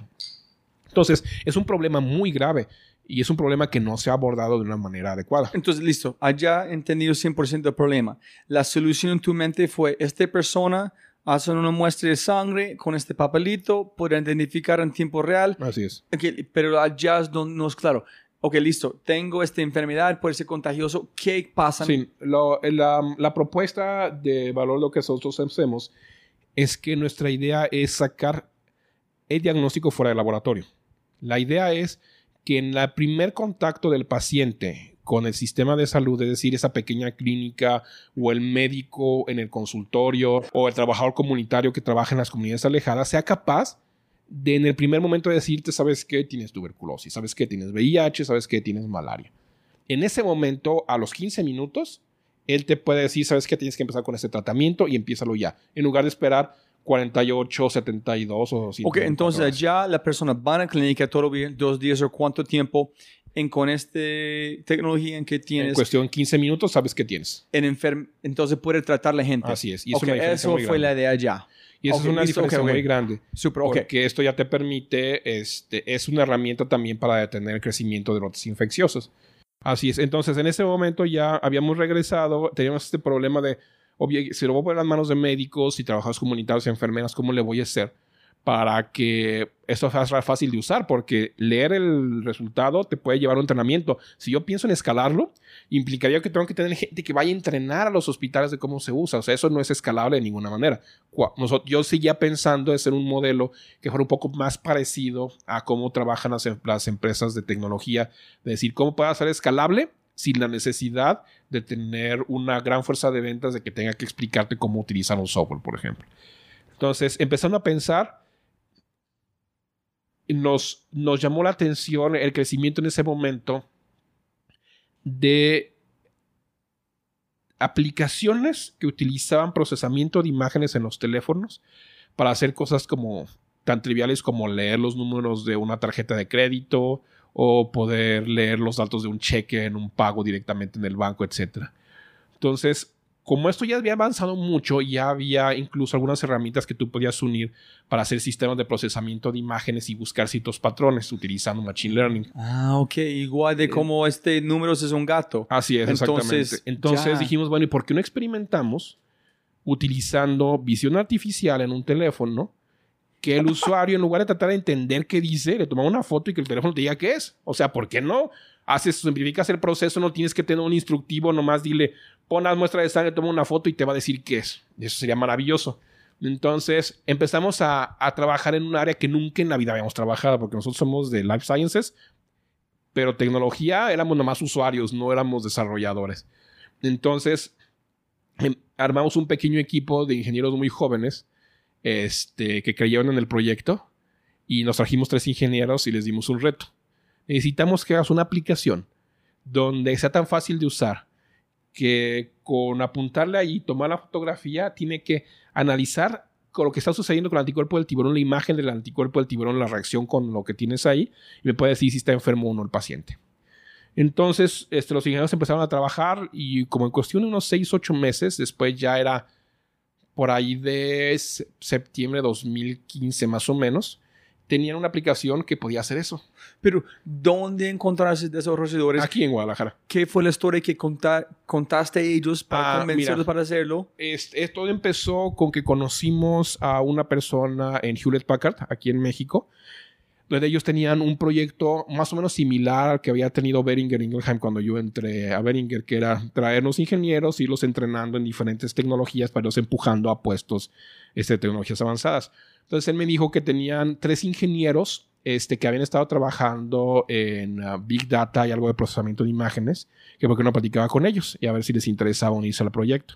Entonces un día platiqué con los tres, les platiqué que lo que queríamos hacer, hacia dónde íbamos, y ellos desde el principio confiaron en lo que estábamos haciendo, dejaron de Packard para venirse a trabajar con nosotros. Eso creo que es uno de los grandes éxitos que he tenido de convencer a alguien de una gran empresa que se venga a trabajar conmigo. Y, pero ¿dónde conseguiste suficiente cantidad de imágenes ah. para como pasar por la machine learning para saber sí o no? Lo que, lo que hacemos es tomamos muestras de pacientes, o sea, hacemos, por ejemplo, un, trabajamos con algún hospital o con algún centro de investigación con, donde hay un proyecto con pacientes y este, obtenemos muestras de pacientes, por ejemplo, 200 pacientes positivos, 200 pacientes negativos, y repetimos cada una de esas muestras a lo mejor 100 veces para tener decenas de miles de imágenes diferentes y los alimentamos a través del proceso de Machine Learning para que el software aprenda realmente cuáles son casos positivos. Entonces, cada, cada, vez que ustedes crecen, mejor. Sí, porque tienes más información. Más, exactamente, y más exactitud del proceso. Y la y en este punto, ¿cuántas enfermedades puedes identificar? ¿Fue uno? En ese momento, sí. En ese momento era muy importante. Nosotros habíamos decidido que íbamos a tomar una enfermedad modelo. Para, no puedes pensar en un montón de enfermedades y definir varias cosas. En este caso nosotros escogimos tuberculosis. Originalmente, si recuerdas, la prueba con el CICES era tuberculosis en vacas. Entonces hicimos irnos por tuberculosis por dos cosas. Porque había funcionado en vacas. Y segundo, porque la tuberculosis a mi parecer, era el problema diagnóstico más difícil que había de enfermedades infecciosas. Y contagioso. Y eh, contagioso. Además, era una enfermedad que estaba muy relacionada incorrectamente con la pobreza y a la cual no se le daban los fondos suficientes para poder realmente terminar con esa enfermedad. Entonces dijimos, si podemos solucionar el problema de diagnosticar tuberculosis directamente en el point of care, sin necesidad de mandar al paciente al laboratorio, sin poner en riesgo a los médicos por la infección de tuberculosis y sin tener que esperar los tres meses que se tarda el diagnóstico. Y si esto nuestra tecnología lo logra, es que realmente podemos llegar a la luna con esto. O sea, va a ser radical el cambio que podemos hacer. Entonces nos arriesgamos y nos fuimos por tuberculosis. Entonces, este, este, eh, se desarrolló esta plataforma seis utilizando. Meses. Sí, en seis, seis, seis a ocho meses ellos ya tenían el prototipo donde con nuestra tarjeta para diagnosticar tuberculosis con el software, ellos podían con un nivel de exactitud del 97% tomar la fotografía y no fallaba, te podía dar una, un nivel de exactitud altísimo. Sangre, papel, foto, código, código a papel, identificación de sí o no. Ajá, así es. Y en la pantalla te sale el resultado. Entonces, originalmente teníamos ya en la pantalla te sale el resultado. Entonces dijimos, esa es una herramienta genial porque lo único que tengo que hacer es subir la aplicación, mandar el dispositivo, decirle aquí la bajas, lo utilizas en tu sitio y ya te va a decir el resultado. Este es 2016. Ese es 2015 todavía, por ahí es septiembre de 2015 más o menos. Ok, ese es los 6, 8 meses. Entonces Sí. arrancaste más o menos en enero. Así es. o ya- ok. Así es, regresando de Boston cuando empezamos a hacer eso. Em, en ese momento también sucedió algo, bueno, bueno, primero sucedió lo otro. Uno, sucedió algo muy importante. Obviamente sabíamos que íbamos a necesitar mucho dinero para poder llevar esto al mercado. Entonces empezamos a buscar inversionistas en México. ¿Y dónde conseguiste la plata para pagar a estos desarrolladores para hacer esta cosa? Era dinero de nosotros, que habíamos dinero que estuvimos ganando de lo que estuvimos haciendo en otra startup, ahorros personales. O sea, otra vez gastamos todos nuestros ahorros en esto. Lo que ya habíamos, vez. Sí, la segunda vez ya que habíamos llegado a una estabilidad, dijimos, le metemos todo lo que podamos a esto. Entonces, obviamente, se iban a necesitar mucho más dinero que eso para llegar a un producto de mercado.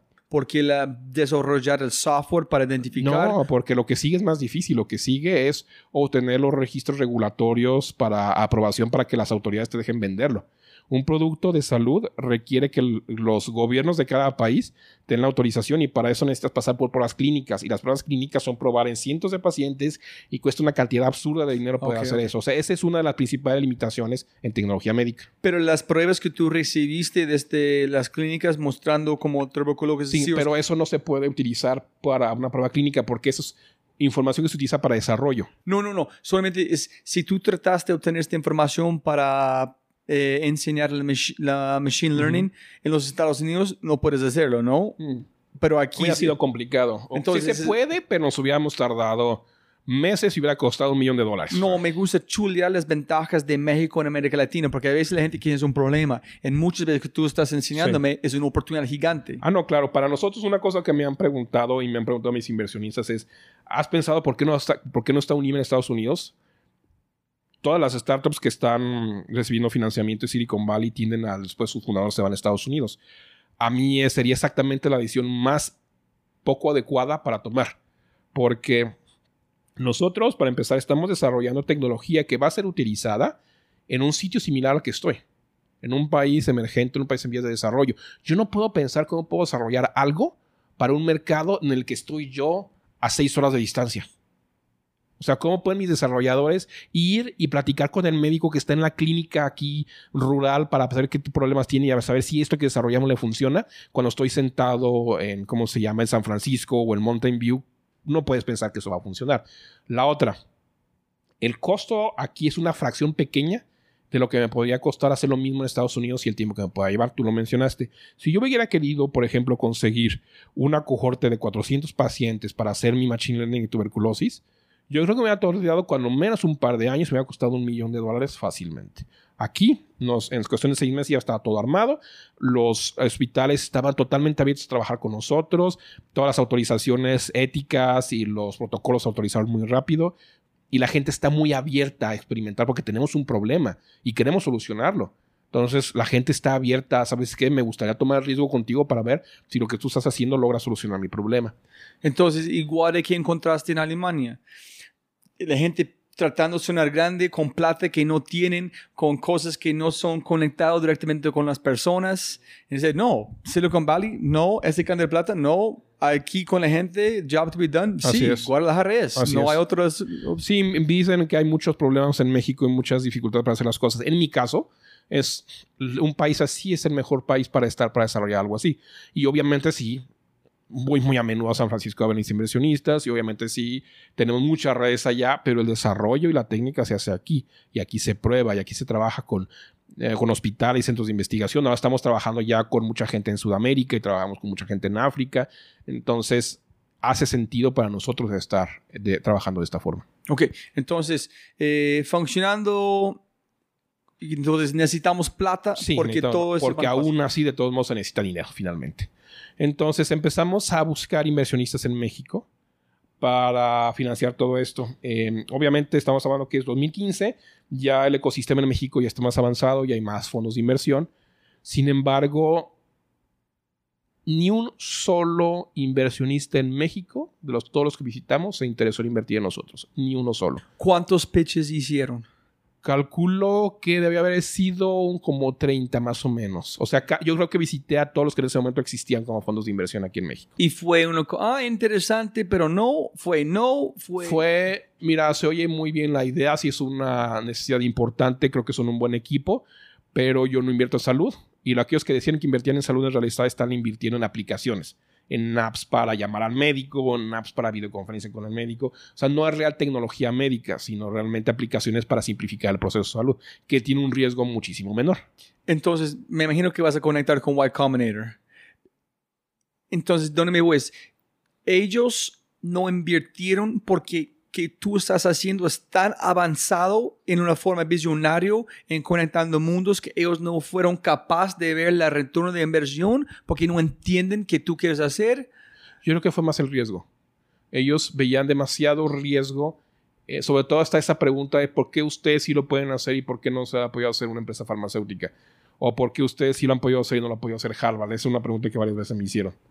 O sea, ¿por qué ustedes sí, que están en México, y por qué unos emprendedores de una startup en Boston, egresados de Harvard, no lo han podido hacer. ¿En qué, en qué, cómo contestaste? Bueno, para empezar, mi pregunta es, no tengo la más mínima idea. O sea, no me preguntas eso, pregúntale a ellos. Esa es mi respuesta. ¿Por qué tengo que saber yo eso? Segundo, mi respuesta es, no importa, ya lo hicimos. O sea, ¿qué importa si no lo pudieron hacer? Yo lo estoy haciendo. Ese no es, o sea, si empiezas a pensar así, finalmente nunca vas a invertir en nada. O sea, el problema es ese riesgo, esa percepción de riesgo, donde ellos nos veían como que no, no podían creer que eso se pudiera hacer en México, para empezar. Segundo, es una tecnología médica que tenía que ser aprobada por entidades regulatorias y que iba a pasar con FDA y muchas cosas. Entonces, para ellos, y a segunda, además los tiempos de salida al mercado son muy largos. Una vez que yo empezara a hacer pruebas ya, pruebas clínicas y pasar a la parte regulatoria, me iba a tardar dos años en tener el producto en el mercado un software o una aplicación, en cuestión de seis meses ya tienes tus clientes, estás generando ingresos, nosotros no. Entonces, para ellos era algo muy complicado, no estaba dentro de sus tesis de inversión, entonces no estaban interesados en invertir. Y André, la, respuesta linda que Andrés Gutiérrez, otra persona que pasó por YC, dijo es que la gente aquí en Colombia que no, no invirtieron en Rappi o Redes de Plata es porque no fue algo de comparar. Ellos son los pioneros. Ellos están iniciando el futuro de tecnología y emprendimiento en Colombia. Entonces, como um, Fernando Fabre de Endeavor Global dijo, no fue una cosa para comprar como un mercado libre. Posiblemente ustedes son los pioneros, no hay alguien para comprar si invertimos o no. Y sí, yo creo que sí éramos pioneros en muchas formas de cómo veíamos solucionar un problema, que era un problema obvio, o sea, nadie negaba el problema. Lo que creo que no se entendía muy bien era cómo nuestra propuesta realmente podía ser una propuesta de valor y segundo, eso es muy importante. Hay gente que sigue pensando que la salud para los pobres es un problema de filantropía. Y eso no es un problema de filantropía, es un, negocio. y es un problema de modelo de negocio. O sea, que si no se ha solucionado un modelo de negocio que te permita que todo el mundo tenga acceso a salud, que se pague por eso, pero que además sea justo y que sea rentable, es ahí donde no se le ha dado. Entonces nosotros sí lo veíamos así. Los inversionistas mexicanos no lo veían así. Ok, so cero desde 33 o Cero, ni un solo peso obtuvimos de inversionistas mexicanos. Estábamos empezando llegando a un momento de desesperación porque dijimos, oye, si nuestros los fondos que se supone que son los fondos sofisticados de México no quieren invertir, ya tenemos algo bien bonito que no va a llegar a ninguna parte. Porque aún con lo que pueda yo obtener de mis ahorros o créditos, lo que sea, no va a servir para poder sacar esto al mercado. Entonces empezamos a llegar a un pequeño momento de desesperación donde dijimos, ¿qué vamos a hacer? Ya ¿Y tenemos por qué, todo. por qué no renunciaste? ¿Qué fue su motivación para seguir a... Porque los cuatro creíamos totalmente en esto. O sea, ya estábamos cada vez más convencidos de que esto era uno, iba a funcionar. Y dos, esto sí podía ser mella en, ¿cómo se llama? En un programa muy grave y podíamos cambiar el mundo con esto. Estábamos bien convencidos. Entonces, por más Más nos, más, más, desesperación de no conseguir ese dinero, realmente íbamos a salir adelante. Entonces, ¿qué sucedió? Dijimos, bueno, pues eh, será que quizás sea una buena idea tomar un riesgo adicional. Adiós México, vamos a buscar otra parte. Vamos a cambiar de aires. Entonces dijimos, bueno, ¿a dónde vamos? Y me acuerdo que Laura insistía mucho Silicon Valley, Silicon Valley. Y dije, yo no sé, o sea, no tenemos ni enlaces ahí, no sé por qué nos aceptarían en Silicon Valley. Hasta que un día nos convencimos, ok, vamos a intentar Silicon Valley, ¿qué hacemos? Y la idea fue, pues vamos a una aceleradora en Estados Unidos, así como hicimos en Mass Challenge, vamos a ver, buscar en Silicon Valley. Este, y la idea fue, pues, ¿por dónde empezamos? Pues yo creo que lo mejor sería empezar por la mejor, a ver quién es la mejor Y Combinator. Pues vamos aplicando Y Combinator a ver qué pasa, ¿no? O sea, muy inocentemente. Entonces, en septiembre empezamos la aplicación, la primera vez que hacíamos algo así. Este, nos leímos todos los escritos de Paul Graham este, y blogs y todo eso para entender Y Combinator. Hicimos la aplicación. Yo, siendo muy sincero, yo nunca pensé siquiera que nos iban a llamar a entrevista.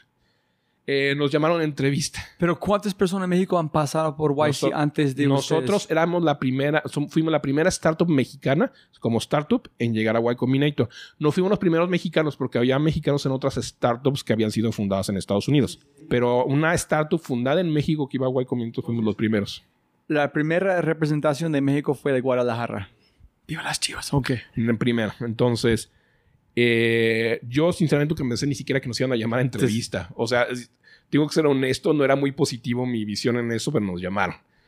Y pues muy emocionados fuimos a la entrevista, nos preparamos durante un mes de un montón de preguntas que hay en listas publicadas en internet de las preguntas que se supone que hacen en Y Combinator. ¿En cuántas veces practicaste Yo su he pra- pitch? Practica, yo mi pitch lo practiqué, o sea, la forma como lo íbamos a presentar, lo yo lo creo todos los días durante el mes anterior a la, a la cita. Entonces, pues fue, fue una preparación intensa, ¿no? Es que como es más o menos 10 minutos en como 40 preguntas, ¿no? Algo como es la sí, primera sí, no entrevista. es, no es como pitch en realidad, en realidad es No, como sí, no con es. un quick fire. Este, entonces, llegamos a la entrevista. Todavía me acuerdo de esa sensación antes de la entrevista, una sensación de impresionante ansiedad de estar sentada fuera de la sala, de tener, sentir las manos que no, no se pueden dejar. ¿Fue vos y Laura? No, fuimos los cuatro. Sí. Fuimos los cuatro fundadores. Queríamos, además, decíamos, si no nos iban a aceptar, queremos que es una experiencia para pasar los cuatro, ¿no? Entonces fuimos los cuatro hasta, hasta Mountain View. Este, y bueno, fuimos a la entrevista. Eh, la entrevista, yo sentí que duró como dos minutos, porque fue tan intensa y, y rapidísima y no, no te daban la oportunidad ni siquiera de, de lo tradicional que tú pedías tu pitch, no. Era pregunta y te cortaban, pregunta y te cortaban, y otra pregunta y otra pregunta. Cuando salimos después de, esa- de, lo, de todo el tiempo de la entrevista, yo pensé que había pasado dos minutos. Este, de repente yo me sentía de qué pasó, o sea, quisiera saber qué pasó, entender qué pasó. Este, no me sentía, yo en lo personal no me sentía que había sido la mejor entrevista que pudimos haber dado, no porque nos hubiéramos equivocado o algo, sino porque no creía que había sido suficientemente contundente en lo que, lo que habíamos presentado. ¿En todos hablaron? ¿O solamente vos y Laura? ¿o qué? Mm, Sobre todo, en esa fue principalmente Alejandro y yo, porque Alejandro es el científico y yo era la parte de negocios. Entonces, saliendo de ahí, nos avisaron que teníamos que presentarnos más tarde a segunda entrevista. Digo, bueno, al menos no es un no, ya váyanse, o sea, Ajá. regresen a tarde, tenemos otra oportunidad.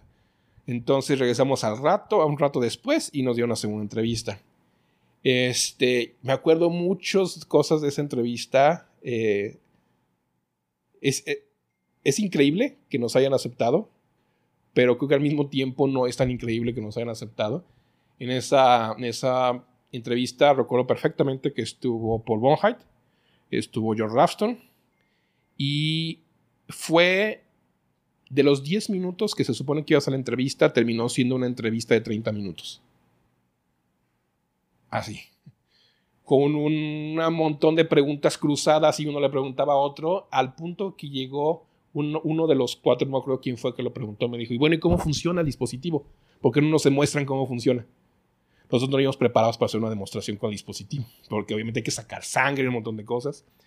Y por nosotros dijimos, ¿sabes qué? Es que no venimos preparados, no traigo ni mis lancetas para sacar sangre, Alejandro no trae los tubos con buffer. Y uno de los partners que ya no está dijo, no te preocupes, ahorita yo voy por una navaja para sacarme sangre y creo que por ahí solución salina de los lentes de contacto de alguien, con eso lo hacemos. Y literalmente ahí se abrió el dedo con un cúter, sacó sangre, lo pusimos en un tubito con solución salina Alejandro hizo la prueba, se cayó el tubo a la mitad, salió sangre en la mesa, terminó, la, esa reunión terminó con sangre en la mesa, sangre en las manos, funcionó la prueba, todos felices. Y bueno, salimos de la, de la entrevista realmente exaltados, ¿no? Porque fue una, una, oportunidad muy interesante. Nunca pensamos que iba a terminar así la, la reunión. Este, creímos que esta vez sí nos había ido mejor. Pero sin embargo, estás hablando de que es Y Combinator, van a, iban a aceptar quizás 100 empresas de 500 empresas que habían mandado a entrevistar. Pero la, todas las preguntas tú piensas fue intentar entender el negocio en, que, en su visión porque es tan diferente y nuevo. Creo que mucho más fue hacia la visión, hacia dónde creen que puede llegar esto. Ah, ok. Más. Ah, dónde es el mercado, por qué va hacia donde tú crees. ¿Por qué tuberculosis no, va este? Sí, no por qué no va a dar la vuelta hacia otro camino que es el que tú llevas. O sea, fue mucho sobre eso, no te la tecnología. Porque en realidad no importa. O sea, después ya te das cuenta de que ellos invierten mucho más en el equipo y en la visión del equipo que en la tecnología. La tecnología cambia, puede hacer otra cosa. En ellos nunca preguntan, este pregunto, ¿por qué si alguien en Harvard o MIT van a hacerlo? Jamás. Ellos nunca me preguntaron. No se importa. Ellos me preguntaron más bien cómo le ibas a hacer para hacer esto algo grande. O sea, ¿cómo puedes convertirte en una empresa de mil millones de dólares? O sea, ¿cuáles son tus pasos para llegar ahí? Pero nunca me preguntaron, oye, ¿por qué alguien más no lo ha hecho? Entonces, pues salimos de esa, eran como las 7, nos fuimos a cenar, sabíamos que había un protocolo de que si te hablaba. llamar o un correo, este, sí. Un correo, entonces vamos ¿Dónde, a cenar. ¿Dónde comieron? Este, no, ni siquiera habíamos llegado a cenar todavía en, el, en Mountain View, íbamos por el Camino Real, y a un restaurante, no me acuerdo ni qué restaurante era, pero antes de llegar sonó un teléfono y dijimos, esos son ellos. Y efectivamente ahí en, como se llama, en la bocina nos dijeron, ¿sabes qué? Están aceptados, bla, bla, vénganse mañana en la mañana. Y pues creo que esa fue la primera vez donde sí dije, ¿sabes qué? Estoy este, enérgicamente feliz. Este, qué emocionante, ese es un cambio totalmente y, y sí, definitivamente. ¿Y qué hicieron ustedes? ¿Cómo celebraron? ¿Cómo ah, nos, fuimos, nos fuimos a cenar de todos modos porque no habíamos comido en todo el día. Este, celebramos, este, fue con cervezas en el restaurante, este, eh, estábamos tan cansados que no nos duró mucho la euforia. Dijimos, tenemos que irnos a dormir que mañana hay que presentarse, empezar a trabajar en YC. Entonces, celebramos un rato ahí en la cena y pues nos fuimos a, dormir, listos para el otro día presentarnos a nuestro primer día. ¿Y cómo, fue, este, cómo fue la experiencia en YC? La experiencia es, después de que pasa la euforia de que te aceptan, te vas dando cuenta que entrar a Y Combinator es mucho más solamente que es la, que esa, ¿cómo decirlo? Es mucho más duro de lo que te imaginas. Es, muchos lo comparan como es, como si fuera el entrenamiento de los Navy SEALs para los emprendedores. Este, es semana tras semana, reunión por grupos de emprendedores, como en mi época así era, nos reuníamos por grupos de emprendedores con el líder del grupo y el líder del grupo te hacía tu drilling de qué hiciste en la semana, cómo aumentaron tus, tus ¿cómo se llama? Tus key metrics, cuántos clientes, cuántos clientes nuevos, cuánto tienes de churn, etcétera, etcétera, etcétera. O sea, tienes que dar casi casi una, un debriefing de lo que habías hecho en la última semana y el objetivo era demostrar que semana tras semana tenías que crecer.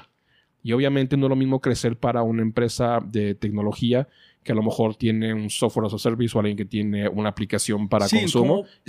Para nosotros éramos además una de las, de las pocas todavía empresas de biotecnología en las que había inventado, invertido Y Combinator. Entonces, no había así como que tuvieran todavía una idea de cómo, cómo medir el avance de las de biotecnología como sucede ahora. Entonces, ¿quién fue su mentor? Si es tan nuestro, nuevo. Sí, nuestro líder de, del grupo fue Jared Friedman. Fue con quien más tuvimos la cercanía. Y, lo que decidimos es que nuestra métrica iban a ser este, eh, potenciales usuarios a los que lográramos convencer de firmar, por ejemplo, un term sheet, no, un term sheet, no, perdón, una, un letter of intent. Y por otro lado, el número de pruebas que ya hemos hecho ya con pacientes. O sea, porque ellos decían y con mucha razón de que una de las formas más importantes para poder convencer a un cliente era demostrar. Estábamos en tiempos de teranos, de el inicio de la calle de teranos. Entonces, si tú quieres, si ellos decían, si tú quieres demostrarle a alguien que tu tecnología funciona y no es otro teranos, tienes que demostrarle que se ha probado. Entonces, uno de tus key metrics tiene que ser cuántos pacientes has probado con tu tecnología para demostrar que esto funciona. Entonces, para nosotros fue, esas semanas fue convencer empresas de que trabajaran con nosotros, convencer hospitales que pudiéramos hacer pruebas con ellos, etc. Entonces, fue un proceso bastante intenso, donde también hubo algunas ideas nuevas de, por ejemplo, pues si ya teníamos el resultado en el teléfono, ¿por qué no utilizar esos datos para generar algo más valioso todavía con los datos? Entonces, llegamos a la idea de hacer un sistema de vigilancia epidemiológica en tiempo real, donde la información se subía a un servidor y tú podías entrar a una sesión en web para ver, por ejemplo, en tiempo real donde iban saliendo los casos nuevos de tuberculosis de tus usuarios. Por ejemplo, si tú eres una ONG trabajando en África y tienes 50 trabajadores comunitarios trabajando en diferentes áreas, tú pudieras ver en tiempo real cada uno los números de casos por día que iba encontrando de tuberculosis.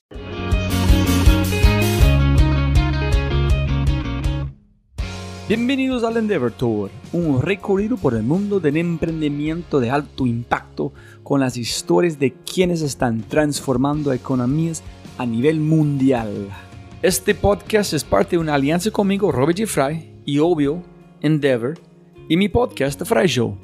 En mi podcast, yo exploro los modelos mentales más creativos e innovadores de América Latina a través de conversaciones alucinantes este episodio es una reproducción o modificación de un podcast anterior con uno de mis invitados.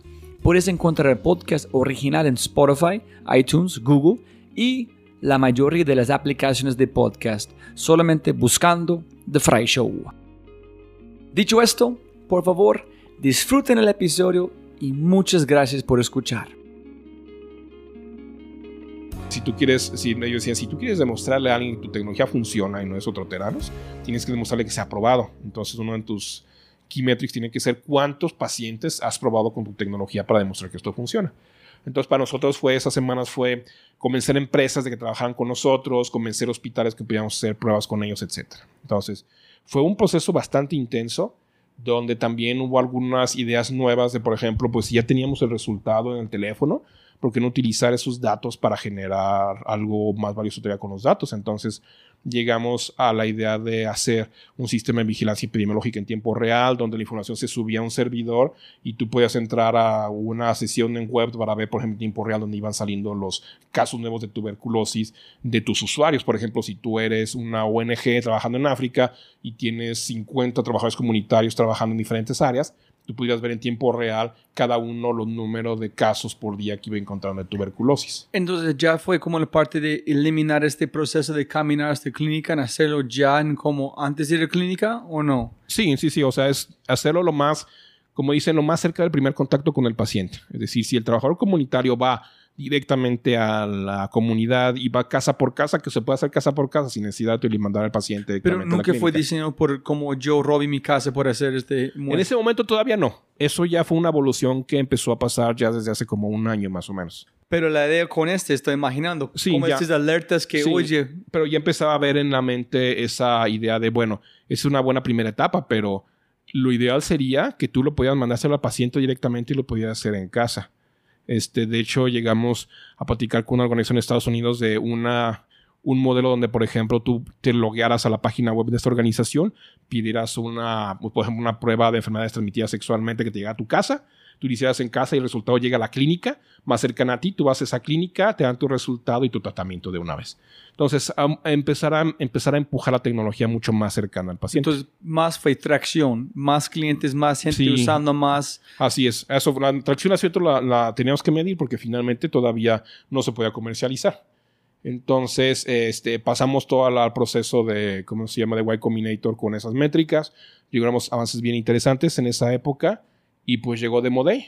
Este, en Demo Day nuestro objetivo era, tenemos que levantar dinero y teníamos todavía ese, ese miedo de, bueno, si, si va a haber inversionistas que quieren invertir en algo así. Y sí, efectivamente sí lo subo. Este, el primer inversionista invirtió aproximadamente media hora después de mi pitch. ¿Y cómo fue su pitch? ¿Y cuánto tiempo practicaste su pitch? ¿En cómo fue el, el como Ah, el, el pitch para el Demo dos Day- minutos, no? Sí, es un pitch de. No me acuerdo, eran dos o tres en esa época, pero más o menos.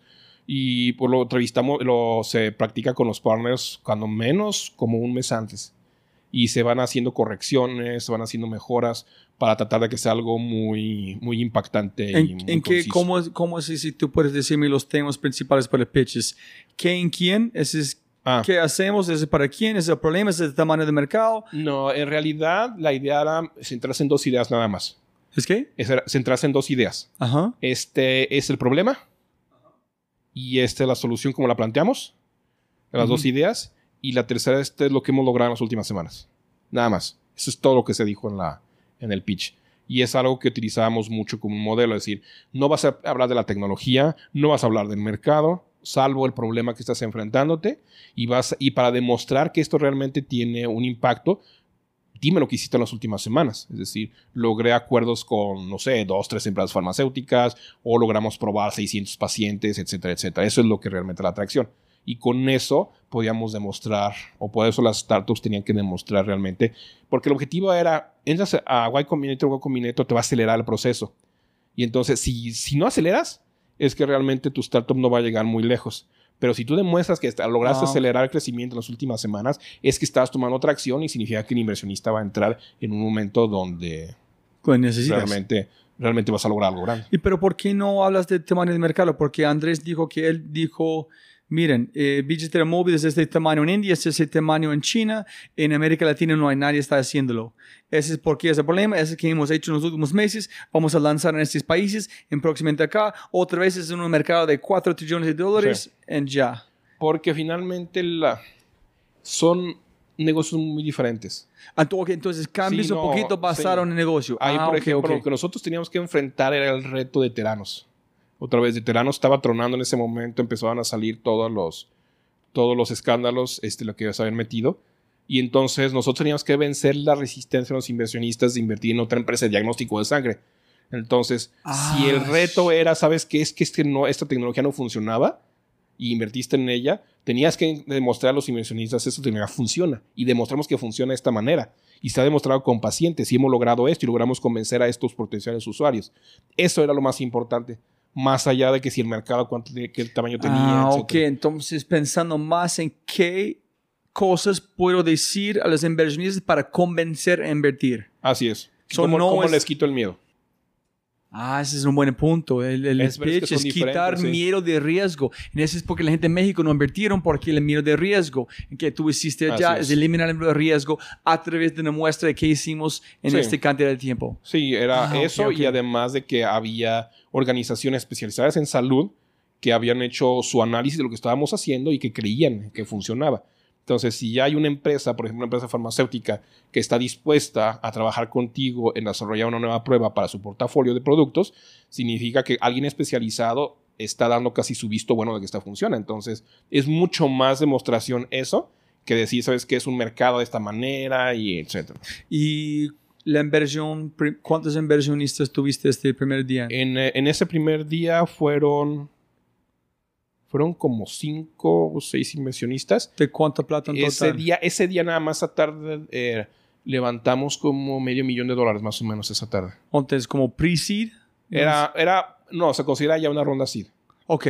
En este fue suficiente para ustedes No, hacer no eso fue el primer día. Después, durante las siguientes dos semanas, logramos llegar a más o menos al millón cien, más o menos. en- este fue suficiente. y eso fue su- suficiente para trabajar dos años.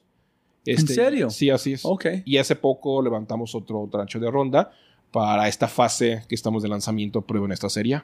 Y la 1.2 usaste para qué? ¿Tecnología o No, investigación? Principalmente ya tenía mucho más que ver con validaciones, con este, la parte de pruebas clínicas, la parte del registro del producto, registro Todo lo que tú dijiste, Sí. todas las cosas necesarias para Sí, la actualmente... tecnología realmente ya estaba casi lista prácticamente, entonces no fue mucha inversión en eso. Realmente lo otro es, ya este dispositivo, este nivel piloto, ¿Cómo le vas a hacer para hacer un millón de estos y lograrlos al mercado? Entonces tiene que ver con regulatorio, registros, compliance, validaciones. Todas las barreras que necesitan eliminar para escalar. Así es. Ok, entonces listo. Conquistaste este, empezaste a hacerlo. ¿Qué, qué pasó después en cuando llegó Endeavor? Eh, en el 2000, entonces fue 2015, en 2016 regresamos ya un poco más a México porque yo obviamente me la pasaba haciendo fundraising allá un rato. Eh, regresamos por ahí de mayo, más o menos. Ya estaba yo aquí de regreso un poco más tiempo. Y aquí entra Endeavor. La historia con Endeavor va un poco más atrás de esto. De hecho, con la primera startup, nosotros mm, fuimos. En ese momento en México había un programa de Endeavor en la región que se llama Endeavor Occidente.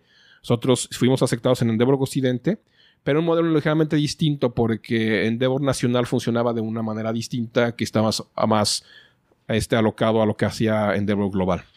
Entonces, con lo, todo lo que había sucedido y con toda la atracción, nosotros habíamos dejado realmente de lado a Endeavor para centrarnos mucho en la parte de lanzar este proyecto y las complicaciones que llevaba. Entonces, realmente yo no participaba prácticamente en nada. No era emprendedor en Endeavor global, era nada más local aquí de Guadalajara. Pues digo, ya eso ya no existe hasta donde yo sé.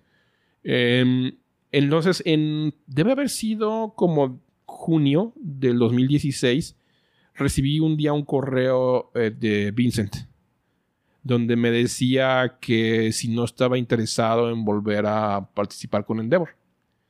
Eh, yo recuerdo que la primera vez que le dije, le dije que no porque pues, yo estaba en Y Combinator, tenía una red muy grande, estamos además en un momento crítico que había que lanzar. Este, yo no le veía en ese momento, no le veía que a lo mejor me podría tener Endeavor en ese momento, ¿no? Entonces me, me volvió, creo que fue una llamada telefónica que él me hizo, donde me insistió que él creía que el Endeavor Global me podía ayudar mucho en lo que estábamos haciendo. Donde le dije, ok, bueno, vamos a participar pues en el programa de selección. Entonces nos entrenaron, debe haber sido julio, agosto, y participamos en el panel de selección en Boston. En, ¿cómo se llama? Volviendo, a, Boston. a mis orígenes. Este, creo que debía haber sido septiembre o octubre de 2016, no recuerdo muy bien. Pero ¿qué en su mente dices, oye, ¿qué vas a mostrarme? Ya pasé por YC, ¿qué vas a mostrarme? ¿Qué tengo que entrenar? Llégueme el panel, yo explico si quieres yo o si no, chao. Yo no sé, cómo, yo voy a ser muy... Sí, una cosa, una cosa sí, de repente a veces sí si tienes esa, esa sensación atrás de la cabeza y dices, pues hacer por Y Combinator, tengo inversión en Silicon Valley, ¿qué más necesito, no? Pero también una cosa que ya había aprendido era ser lo suficientemente humilde para saber que siempre hay alguien que te pueda ayudar en algo. Que bueno, pues una red global, a lo mejor nuestro mercado está fuera de Estados Unidos, quizá Endeavor Global es precisamente un buen partner para llegar a esos otros países donde quiero llegar en el futuro, porque no era de ese año, ¿no? Entonces, eh, fuimos al panel de Boston, eh, pasamos por el proceso. Em, según yo, había sido un, proceso de entrevistas más o menos sencillo, muy interesante. Este, esa tarde nos avisan saber que los aceptaron. Ah, todos muy felices, que bueno, ya somos emprendedores en Endeavor Global. ¿Presentaste con quién? ¿Quién más? ¿Qué otras empresas? En ese panel estaba Luna, los, eh, la, la, startup de colchones por internet. Ajá. Y bueno, los mexicanos, creo que somos únicos mexicanos. Hasta donde yo recuerdo, si éramos últimos mexicanos, somos nosotros y Luna. Entonces los dos fuimos aceptados, nosotros muy felices, a pasar la fiesta, etc. Y al final del día nos sentamos con Vincent y le preguntamos, oye Vincent, ¿y en el, cómo se llama, y atrás de las puertas, cómo estuvo el proceso de decidir?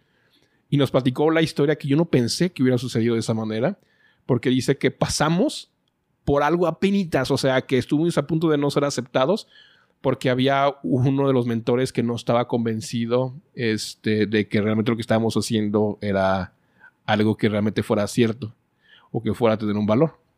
¿Cómo así? Y adivina de dónde y adivina de dónde era el ¿cómo se llama? Era una persona de Boston. Pues espera, espera. Okay después de pasar por YC, alguien fue. ¿Cuántas personas tiene que decir sí? Era el panel. déjame acordarme, creo que era un panel de cuatro, cuatro mentores o cuatro. Este, cuatro jueces al que tenía que decir que sí, tiene que ser, como se llama, decisión unánime. Entonces, al final, la lucha fue con uno que no quería dar el sí. Y yo nunca lo supe, porque yo, yo no lo sentí en la entrevista que hubiera habido una resistencia ahí. Pero no es mayoría, tres contra uno. No, tiene que ser, tiene que ser este, o al menos en ese momento tiene que ser unánime. Entonces, ¿este persona fue de Boston? No mexicano. Una persona de Boston. Y no entiendo porque ellos de todo, yo pensé tú haces algo de la primera Eso precisamente, yo lo que, lo que, más hubiera pensado es alguien que está en el, en el entorno hubiera entendido bien, pero parece que esa persona no creía que realmente lo que nos estábamos haciendo nosotros fuera como lo platicábamos, o sea que, que a lo mejor estábamos, no sé si pensaba que estaban inventando las cosas, pero finalmente él no creía. Al final, los otros jueces terminaron doblando la mano para que aceptara de que realmente lo que estábamos, que había, que había demostración de que lo que estábamos haciendo realmente era, funcionaba y que tenía una atracción. Debe ser como algo que si tú pasas por YC, entras en un mercado emergente, debe ser un pas casi de una. Si la gente que han visto las empresas más grandes del mundo, cambian el mundo, ven valor en ustedes, Sí, en ese momento ya estamos trabajando con empresas muy grandes. Eso es precisamente lo que yo me cuestionaba en la cabeza y durante un buen tiempo me lo pregunté mucho. ¿Qué de cómo presento la situación hace que algunas personas crean que no es una oportunidad? Y es algo que después fui ah, trabajando con el tiempo de mejorar la forma este, de cómo platico sobre la oportunidad, etcétera, el pitch, ¿no? Pero finalmente nos aceptaron y ya empezamos a trabajar el 2016 este, y cosa que yo no sabía, nos empezamos a involucrar muchísimo en Endeavor de repente. Y al día de hoy, este, yo te puedo decir que tengo en el WhatsApp a, ¿cómo se llama? A Sophie. Sophie Cron, que es la cabeza de Healthcare. Yo creo que platicamos, si no diario, una o tres veces a la semana, ¿no? Entonces, este, estamos muy cercanos ya en Endeavor. Participamos con mucho. Endeavor nos ha ayudado. Lo que yo pensé que a lo mejor podía ayudar terminó siendo un valor increíble en este momento para la empresa este, de todo lo que nos está ayudando a entrar a esos mercados potenciales que estamos buscando ahorita. Sí, con mercados similares, ¿no? ¿Y quién, quién fue su mejor mentor de todo? Ah, es difícil porque cada uno de los mentores tiene un impacto en una determinada parte del proceso. Pero yo te puedo decir que mis tres mentores, que son mi consejo de asesores de Endeavor, que están, que son Endeavor la persona aquí en México, este, han tenido un impacto impresionante sobre la empresa. Este. Y son con quien me reúno continuamente y son gente que tiene muchísima experiencia en la empresa en la industria farmacéutica. Han hecho muy buenas introducciones que me han cuestionado continuamente qué es lo que estamos haciendo, el modelo, tracción, cómo vamos avanzando, el roadmap. Entonces, finalmente ha tenido, insisto, un impacto muy importante en el avance de la empresa. ¿Cómo se llama? Uno es Miguel Salazar, que es el es VP de Beringer Ingelheim interesante ver en apareció nuevamente en la historia de Unima. Este, él es el VP para México y Centroamérica. Este, y Rafael Wall, que es el presidente de Canifarma, es la Cámara Nacional de la Industria Farmacéutica. Em, y ellos han sido un soporte muy importante de la parte de comercial, por ejemplo, con Miguel, que ha sido muy importante, como la parte que tiene con regulación y con la parte de mercados internacionales con Rafael. ¿Qué es lo más valioso que ha recibido siendo parte de esta red de emprendedores de Endeavor? ¿Las conexiones a otros mercados emergentes? ¿Qué? Mm, yo creo que las conexiones a mentores que tienen muchísima experiencia en exactamente lo que yo estoy trabajando. Yo te puedo decir que tengo, desde mis mentores en México, tengo mentores en... Tengo un mentor en Sudáfrica, uno en Beijing, uno en París. Este, ahorita ya tenemos una relación con el grupo que está en Colombia, en Chile. Este, entonces, te digo, mis mentores, en, por ejemplo, en, en, París, es una persona que tiene mucha experiencia en Digital Health, que me ha ayudado bastante con la parte de cómo visualizar la parte de datos, la parte del modelo de negocio. Este, nuestro mentor en Beijing está trabajando muy fuerte con nosotros para buscar un roadmap para entrar al mercado chino. Este, te digo, es gente que tiene años de experiencia en esto y sobre todo creo que la e, ese es esa fit cultural con Endeavor de los mentores es muy importante porque todos están muy abiertos a ayudar a, utilizar sus redes y facilitarse el aviento lo que puedan. En si tú puedes diferenciar el poder de YC contra el poder de, de Endeavor, ¿cuál sería la gran diferencia entre los dos? Ah, ah, es muy diferente. Eh, en YC es, sí es de, bueno, los, normalmente los, eh, los partners son, son mentores, pero mm, el valor más grande de Y Combinator está en la red de los emprendedores, los mismos alumni de YC. Los mismos alumnos de YC es el valor más fuerte que tienen porque puedes a través de ellos, seguramente conocen a la persona que estás buscando en cualquier parte del mundo. Entonces, ellos, mm, por ejemplo, puedes acudir a ellos, tienes una duda desde, oye, ¿qué me conviene más para incorporar la empresa en China? O sabes qué, cuál, qué recomiendan que debería hacer para mejorar mi proceso de, ¿cómo se llama?, reclutamiento de personal, o ellos recomiendan un abogado en Estados Unidos, ese tipo de cosas, y eso es, este, y esa ayuda a la red es muy intensa. De hecho, hay una, entonces, eh, eh, existe, por ejemplo, también incluso una red que tenemos de los mismos YC alumni de América Latina, donde es, continuamente nos estamos ayudando, este, eh, haciendo presentaciones, introducciones, este, no sé, o sea, es, muy intensa la, la, red entre los mismos alumni. Ok. Ahí es donde está el valor más fuerte. Además, obviamente, sí, los mentores y los contactos de YC es muy valioso, pero yo creo que YC lo más, más valioso son los mismos alumni que, con los que puedes hacer cosas muy, muy importantes. Y en Endeavor creo que el valor más fuerte son precisamente los mentores de la red, que puedes encontrar mentores de la red en muchos países del mundo con muchos tipos de habilidades distintas, con muchos tipos de experiencia y que finalmente es gente que puede ser un contacto muy importante en ese mercado para llegar a encontrar un socio estratégico, un inversionista, etc. Ah, sí, yo entiendo la diferencia posible porque tú dijiste es como Navy SEALs, entonces armas una amistad de algo que solamente poca gente del mundo han vivido y el otro con Endeavors tiene que mostrar que han pasado por algo como Y Combinator para recibir un mentor que pueda abrirse sí, puertas. Sí, esos mentores, es que esos mentores estás hablando de gente que tiene, son altos ejecutivos de la industria, que tienen 50 años de experiencia haciendo algo, que te pueden, con una sola llamada que hagas con ellos, una sola presentación te puede cambiar algo. Y acá es más bien la relación con ese mismo, e, es más del día a día, es con esa misma persona que está pasando lo mismo contigo que tú, con el problema que tuvo que correr a su ingeniero o que le robaron un ingeniero o que de repente tiene problemas para levantar capital y es algo mucho más personal de, oye, te puedo ayudar, oye, ¿cómo me puedes ayudar? Oye, ¿cómo solucionaste esto? ¿no? Cuando, no sé, en este punto ahorita con la empresa, cuando está, estás empezando a escalar, menos de crecer, en cómo cambiaste tu chip mentalmente cuando finalmente estás una empresa de escala en una empresa de crecimiento? Yo creo que una de las principales diferencias es cuando ya te das cuenta que tienes un market fit con tu producto, es decir, cuando vas con cualquiera de tus clientes potenciales, tu cliente potencial te dice, sí, sí quiero, te das cuenta que definitivamente que ya llegaste al market fit porque ya no tienes que pelear para convencerlos. Y entonces cuando empiezas a pensar un ligeramente distinto de no solamente es convencerlo, sino ahora viene un proceso muy complicado de es cómo voy a hacer para que ese producto o servicio que yo tengo realmente mantenga la calidad y la expectativa de ese cliente aún y que tengo que trabajar con otros clientes que me están demandando 20 millones de pruebas en un año pero hacerlo de manera que sea no solamente escalable en la manufactura y en la logística, sino escalable también en esa relación que estás estableciendo con el cliente potencial.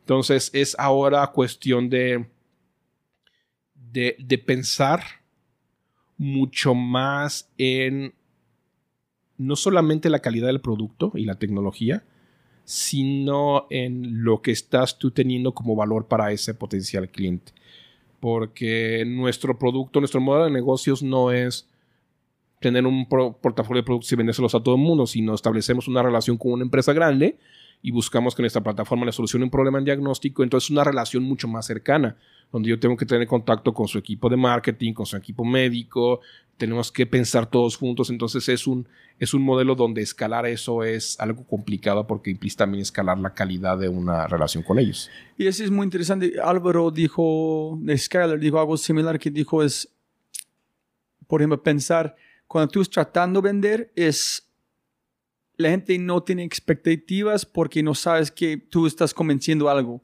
cuando la gente quiere, ellos tienen una percepción de qué es. Si ustedes no cumplen con esta ilusión o esta visión que es, pierdes todo. Entonces, alguien llega a Disneyland con miles de expectativas. Y si no es, Disney pierden todo. Entonces, tú tienes que sobre llevar algo menos de solamente cumplir algo, que es mucho más complicado. No, y eso implica hasta, hasta tu estructura de tu equipo, porque no necesariamente es igual un equipo que fue construido para llegar a un objetivo lo más rápido posible que un equipo que está construido para el largo plazo. Hoy. Este, las visiones incluso de las personas del equipo son distintas. Muchas veces hay que cambiar ese, ese switch de, ok, si vamos a velocidad, pero ya no es nada más aviéntame y genera ideas, sino ahora piensa cuál es la necesidad de este usuario. O sea, tienes que pensar en, si este usuario lo que espera es esto, tenemos que cumplir sus expectativas.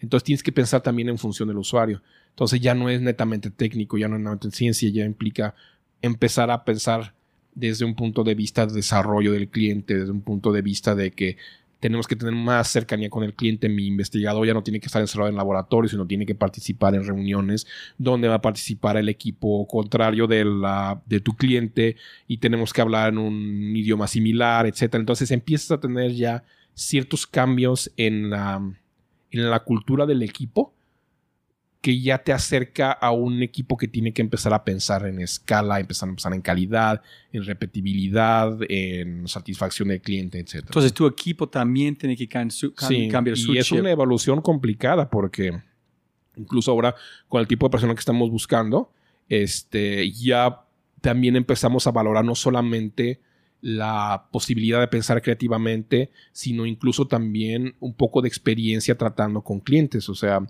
si hay una persona que tiene ya experiencia trabajando, haciendo partnerships con empresas farmacéuticas, es un valor adicional para la empresa que antes que nos estamos juntando, mm, nos estábamos centrando mucho en la parte de el anticuerpo del tiburón y el software y etcétera, etcétera, en la parte técnica. Ah, ok, chévere, chévere. ¿Qué es la, qué temas o retos te quitan el sueño en este momento? Ah, pues mira, obviamente estamos ahorita haciendo esa transición para empezar a la fase de crecimiento y escalamiento. Em, una de las cosas que más me, me preocupa, por ejemplo, bueno, que me, que me quita el sueño, es esa, esa transición ese, hacia un modelo de crecimiento acelerado, pero mucho más hacia afuera que hacia adentro. Es decir, tengo que armar un equipo con personas que no necesariamente hay muchas en México. Uno de los problemas este, del sector farmacéutico, por ejemplo, en México, de medical devices, es que si lo comparas con, con las startups de tecnología, hay muchas startups de tecnología, hay un ecosistema, hay gente que ha pasado por las grandes empresas y después pasó por una startup que tuvo éxitos, tiene mucha experiencia haciendo esto. En el caso de farmacéutico, en realidad no hay startups de esto en México. Entonces, encontrar a alguien que tenga experiencia, trabajando en una startup, buscando hacer relaciones con una empresa que es 100 veces más grande que tú, eso no existe. Entonces, hay un problema y eso lo empezamos a solucionar y esto fue gracias a Endeavor a empezar a pensar, piensa fuera de México otra vez. Si no lo consigues en México, ¿dónde lo vas a conseguir? Acabamos de abrir una, una subsidiaria en Chile. Vamos a tener nuestro primer este, contratación de Chile pronto. Eh, y muy posiblemente va a ser una persona que dirige un equipo de desarrollo en una startup. Ay, qué chévere. Y acá estamos ahorita incorporando la empresa en España la idea es buscar gente allá que tenga experiencia también en esas cosas donde nosotros no tenemos. Entonces es otro, otro paso más. Y antes era pensar aquí para desarrollar, ahora es pensar fuera de aquí para empezar a crecer. Muy posiblemente en el futuro vayamos a tener oficinas en Chile, en España, en el sureste asiático, en China, en la India, etc. Entonces es una manera diferente de empezar a ver lo que originalmente era un problema de tecnología, ahora es un problema de crecimiento. Otro problema, por supuesto, estamos por iniciar este, el fundraising nuestra serie A. Entonces ya no, no es el mismo proceso, no es el mismo mindset de cuando vas a hacer una seed round de cuando vas a hacer una serie A. Entonces estamos empezando ahorita ya a platicar con potenciales inversionistas, etc. Entonces, pues obviamente fundraising es un momento crítico y pues es algo que queremos hacer lo antes posible. ¿Y cuánto plata está buscando? Ahorita estamos buscando levantar entre, bueno, al menos 7 millones de dólares, entre 7 y 9 millones de dólares. Em, y sobre todo estamos buscando traer inversionistas que nos puedan traer ese valor estratégico para el futuro de la empresa. Entonces, buscando inversionistas de otros países que puedan... Ahorita yo ya no tengo límites. Si el inversionista está en China o está en Chile o está en Brasil o está en España, lo importante es que puedan traer algo importante a la estrategia de futuro de la empresa, ya sea porque tienen mucha experiencia en el sector o porque tienen experiencia en un sector donde vamos a llegar en un futuro a lo mejor utilizar los datos este, de una manera diferente, por ejemplo, este, lo que estamos generando. Entonces es, es buscar traer inversionistas que sean estratégicos para el futuro de la empresa. ¿Él está buscando con este plata hacer qué? ¿Invertir en tecnología? ¿Invertir en ciencia? Es comercial.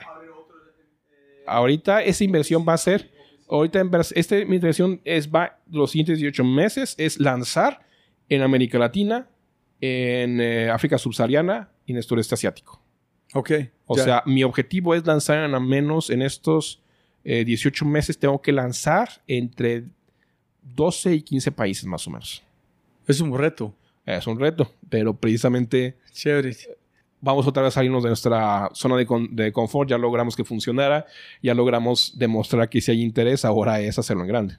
¿Qué harías diferente si empezaras de nuevo o qué hiciste bien de suerte desde cero? A ver, casi siempre es más fácil pensar en qué no harías otra vez.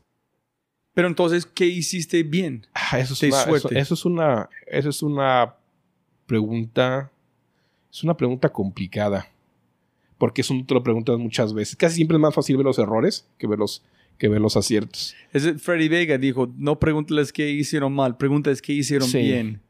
¿Qué, ¿Qué, hicimos bien? Mira, yo creo que una cosa que hicimos bien en esta, en esta segunda startup fue aprender a cuando tenemos un problema y no hay una solución rápida, pensar más allá de, lo que, de nuestro ecosistema, lo que estamos buscando. Por ejemplo, cuando no encontramos inversión en México, no nos quedamos a, dolernos porque México no apoya, sino dijimos, bueno, pues otra parte. Cuando empezamos a no encontrar que podíamos a lo mejor tener acceso a ciertos perfiles que necesitamos para la empresa, pues vamos pensando en vamos a abrir empresa, una, una oficinas fuera. O sea, eso no lo habíamos pensado a lo mejor en un inicio. Entonces yo creo que esta vez hemos aprendido a no limitarnos con lo que tenemos a la mano, sino a tomar riesgos y sobre todo utilizar nuestra red mucho más de forma más eficiente. Este, ya es mucho más común que cuando tenemos un problema o algo que queremos solucionar, entrar en contacto inmediatamente con alguien que nos pueda ayudar en la red. O sea, eso ya es algo de si tenemos una reunión y una pregunta, a lo media hora alguien está hablando, alguien en la red para tratar de solucionar eso. Entonces, creo que nos hemos hecho mucho más rápidos en, ese tipo de cosas, sabiendo que las soluciones están mucho más allá de las puertas de la empresa. Ok, súper. Creo que, creo que es eso lo más importante.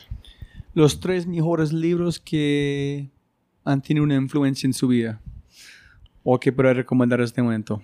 Ah, bueno, hay un libro que a mí sí me hizo me generó un cambio de la forma en cómo veía las cosas, que se llama el este de un profesor de, de MIT, me parece que eso de Harvard. ¿Es el Innovators Dilemma?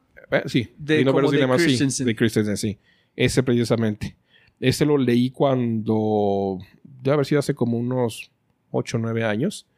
Y me hizo cambiar un poquito la idea de cómo la innovación o el desarrollo se hace, no necesariamente es algo que tengas que hacer tú.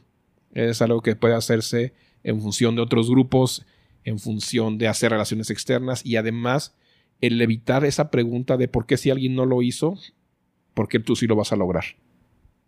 Ah, ok. Porque entre las historias, por ejemplo, Como todos los de cómo Kodak dejó ir la oportunidad de las cámaras, este, las cámaras digitales, etcétera, esa pregunta de por qué lo vas a lograr tú y no lo hizo alguien más que tiene más poder económico, un grupo más grande, ya aprendí que el asunto está en observar y si hay la oportunidad, probar. No está de más tomar los riesgos y finalmente hay oportunidades que se pueden abrir. Es la pregunta que todos los inversionistas preguntan, ¿por qué no MIT? ¿Por qué no a Harvard? Exactamente. Este, otro que es mucho más reciente, que ha sido una súper ayuda para algunas decisiones que hemos tenido que tomar, es, es, es perdón, y estoy tratando de acordarme de este nombre. The Hard Thing About Hard Things. Ah, sí, de, de Mark Andreessen. Sí, e- ese es un libro que te abre los ojos en muchas cosas. Pocas, normalmente uno de los problemas con las cosas que tienen que ver con emprendedores es casi siempre se habla de todo lo bonito y todo lo romántico de la parte de ser emprendedor y pocas personas hablan de lo difícil. Y ese libro es muy interesante porque simplemente el ver cómo otra persona este, que tuvo éxito se enfrentó a cosas muy difíciles, te hace ver que todos tenemos problemas y si tienes un problema hoy, es un problema que puedes solucionar y que aunque se te presente hoy, tiene alguna forma inteligente como se puede hacer. Hay recomendaciones y es algo que mañana, si hoy es muy oscuro, mañana va a ver la luz del día. Entonces, eh, creo que es un libro muy interesante por eso. Eh, y son los dos que me acuerdo en este momento. Sí, lo son- muy buenos. El peor mejor consejo que ha recibido en su vida. ¿Qué consejo la gente han dicho cuando tú estás di- diciendo que voy a arrancar este negocio, vamos a conquistar el mundo? ¿Qué consejos han recibido? Ay, hubo muchas personas y esto nos pasó como equipo. Cuando estábamos arrancando, sobre todo nuestro primer proyecto. ¿Con, la, con la parte con la vacuna Sí, o después? No, no, no, de- no. Ya cuando estábamos en este ya habíamos demostrado que podemos hacer cosas. Entonces el problema fue al inicio. Que realmente pensaban que estamos perdiendo el tiempo. O sea, que... Afortunadamente mi familia siempre fue muy... La familia siempre fue... ¿Cómo se llama? Muy... eh, estuvo siempre detrás de nosotros. Es porque Nunca dudaron. toda la familia está trabajando allá, no puedes, no puedes negar a todos los hijos. Pero sí había mucha gente que pensaba que estábamos perdiendo el tiempo, que veían riesgoso que estuviéramos arriesgando todos nuestros, nuestros ahorros, y en lugar de estar ganando dinero en una empresa, estuviéramos tratando de hacer algo muy loco. Este, entonces, muchas veces nos recomendaron que dejáramos de hacer esto, dejáramos perder el tiempo y nos pusiéramos a trabajar, ¿no? Entonces, yo creo que el peor, el peor, la peor recomendación que nos han hecho ha sido esa. Porque finalmente no le puedes, no le puedes recomendar a alguien que deje sus sueños cuando estás realmente convencido de algo. sí. O sea, eso es. Eso te puede generar dos. Le puede generar conflicto emocional a la persona que recibe ese mal consejo. O puede, puede hacer que la persona, en mi caso, que esa persona este, te deje de hablar. O sea, eh, recomiéndame eso y sinceramente no te voy a volver a hablar. Porque es mi sueño. En lugar de decirme qué crees tú que debería hacer, mejor ayúdame si quieres, ¿no? O, Sí, o hazte sí. a un lado. Pero sí. Y el mejor consejo. Ha habido muchos buenos consejos que nos han dado. Dame Pero- uno muy puntual que recibiste en Endeavor o. YC. Puede ser, miren este país o hacer algo. Yo creo que el consejo más puntual que me han dado, y creo que ha sido algo que se aprende por ver, es uno de, los de las máximas que se manejan en YC, es get shit done. O sea, déjate de pensar por qué no, hazlo. Yo me acuerdo mucho, este, los partners en Y Combinator, si tú les pides, por ejemplo, oye, me pasa una introducción con alguien, en ese momento abren la computadora, hacen el correo y te lo mandan. No te dicen, sí, lo voy a hacer en la tarde, o déjame, mándame esto y lo hacemos mañana. No, es en ese momento. Y creo que ese es un consejo muy importante. Y eso es algo que creo que en Latinoamérica sobre todo no se nos da mucho. Le buscamos dar muchas vueltas a una decisión para poderlo hacer. Y muchas veces es cuestión de si hay algo que tomar una decisión, tómala en ese momento, actúa en ese momento, ejecuta en ese momento y evalúa. Si funcionó bien, si no funcionó, hay que iterar, pero ya. Porque si no, simplemente eso se convierte en una serie de, de reuniones sin sentido, de decisiones sin sentido y se va acumulando el tiempo y pasa el tiempo y no se llega a los objetivos. Es un buen punto, José, que es posiblemente el proceso tan fuerte para entrar, con gente para entrar en YC es, es basado en si este filtro no está ya, la gente no van a, van a preguntar por qué quieres hablar con ellos en tener que este filtro, pero si ya está en YC, ellos pueden actuar en tiempo real sin preocuparse si esta persona vale la pena o no. Muchas personas me preguntan por contactos con mis invitados y dicen, hermano, no funciona como este. claro. Cuéntame por qué, qué quieres lograr. No pueden gastar el tiempo de ellos solamente por este. Entonces en YC no hay problema porque estos equipos todo vale la pena para una introducción en Get Shit Done. Y eso se refleja, por ejemplo, a nosotros nos pasa, si tenemos una reunión, vamos a tomar una decisión sobre producto, es una decisión que si ya en ese momento decimos que se hace, se empieza a hacer en ese momento. No pasamos a la siguiente semana y, oye, eh, platicamos esto la semana pasada, ¿qué piensan en este momento? No. Si se toma una decisión en ese momento, se empieza a hacer. Y si no lo podemos hacer nosotros, en ese momento le hablamos a alguien que lo pueda hacer. O sea, el asunto es hacerlo ya. Porque finalmente el valor más importante cuando eres un startup es tu capacidad de ejecución. No tienes más ¿cómo se llama? Más dinero que una gran empresa para hacerlo, no tienes más personal, a veces tienes limitaciones en el talento que puedes tener, entonces lo único que te queda es la facilidad de ejecutar rápido y es una gran diferencia, yo, a mí me consta mucho, de trabajar en una gran empresa global que tiene oficinas en 120 países y que tienes que pedirle permiso a medio mundo para hacer algo, a cuando en cuestión de una reunión tomas una decisión y se ejecuta hoy. Y ahí es donde una startup puede precisamente tener mucho éxito. Ese dijo Jonathan Green, igual, hazlo, do it. No es tiempo de hablar, toma una decisión y hazlo. En Adriana Suárez dijo el igual de el gerente de Endeavor en um, Colombia.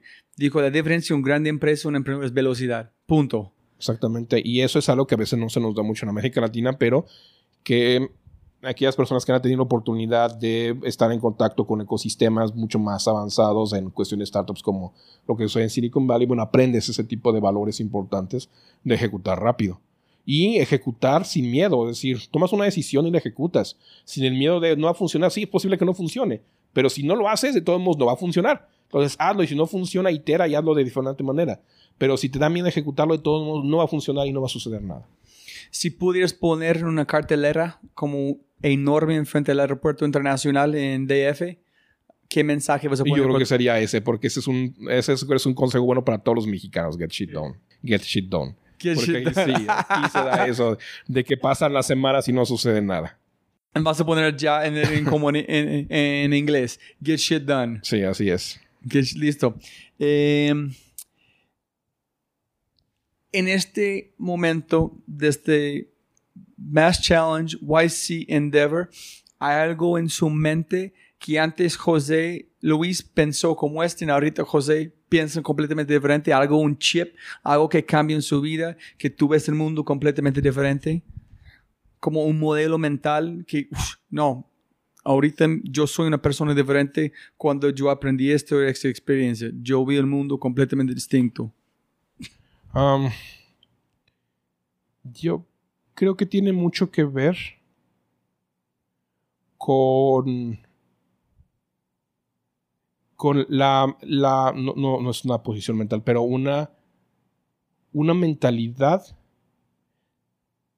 de iterar y probar. Yo sí te puedo decir que a lo mejor desde un inicio yo pensaba en un proceso, por ejemplo, de tener un startup como si fuera una línea que tiene pasos y que tienes que estar, tienes que estar planeando cómo llegar al triunfo desde el día uno. Cuando realmente el trabajo en una startup es casi iterar todos los días y no puedes pensar que, seis, que dentro de seis meses tu startup necesariamente es exactamente lo mismo que estás pensando que iba a ser. Y al inicio, eso está muy relacionado con el concepto de fracaso porque luego te pone, eh, tienes esta idea, y eso también otra vez creo que es mucho latinoamericano, que el, si no se logra algo como tú lo habías planeado, es un fracaso, cuando no necesariamente es un fracaso, es un proceso donde aprendiste algo, donde tienes una conclusión de algo, y es el momento de cambiar las cosas para que sucedan diferente. Entonces, si yo, por ejemplo, es el asunto de nosotros empezamos pensando que íbamos a hacer pruebas en animales y de repente un día platicamos con gente de que decía, tenemos un problema serio con salud humana. Y ahí dijimos, ¿sabes qué? Es momento de iterar, o sea, aprendimos algo importante. No es un fracaso que no hayamos hecho pruebas en animales, es una oportunidad que encontramos. Y el fracaso, una, una de las enseñanzas más importantes es que el fracaso es parte del proceso.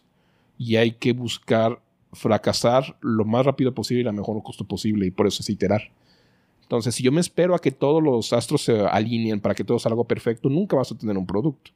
Lo mejor es, si tienes algo ahorita, sácalo y arriesgate a que alguien lo vea, arriesgate a que alguien que diga está mal, arriesgate a que alguien que diga está bien, arriesgate a alguien que diga, sabes que dedícate a otra cosa, pero arriesgate, arriesgate a que alguien lo vea, porque si no tomas ese riesgo y te esperas otra vez a que todo se alinee, y es muy tarde.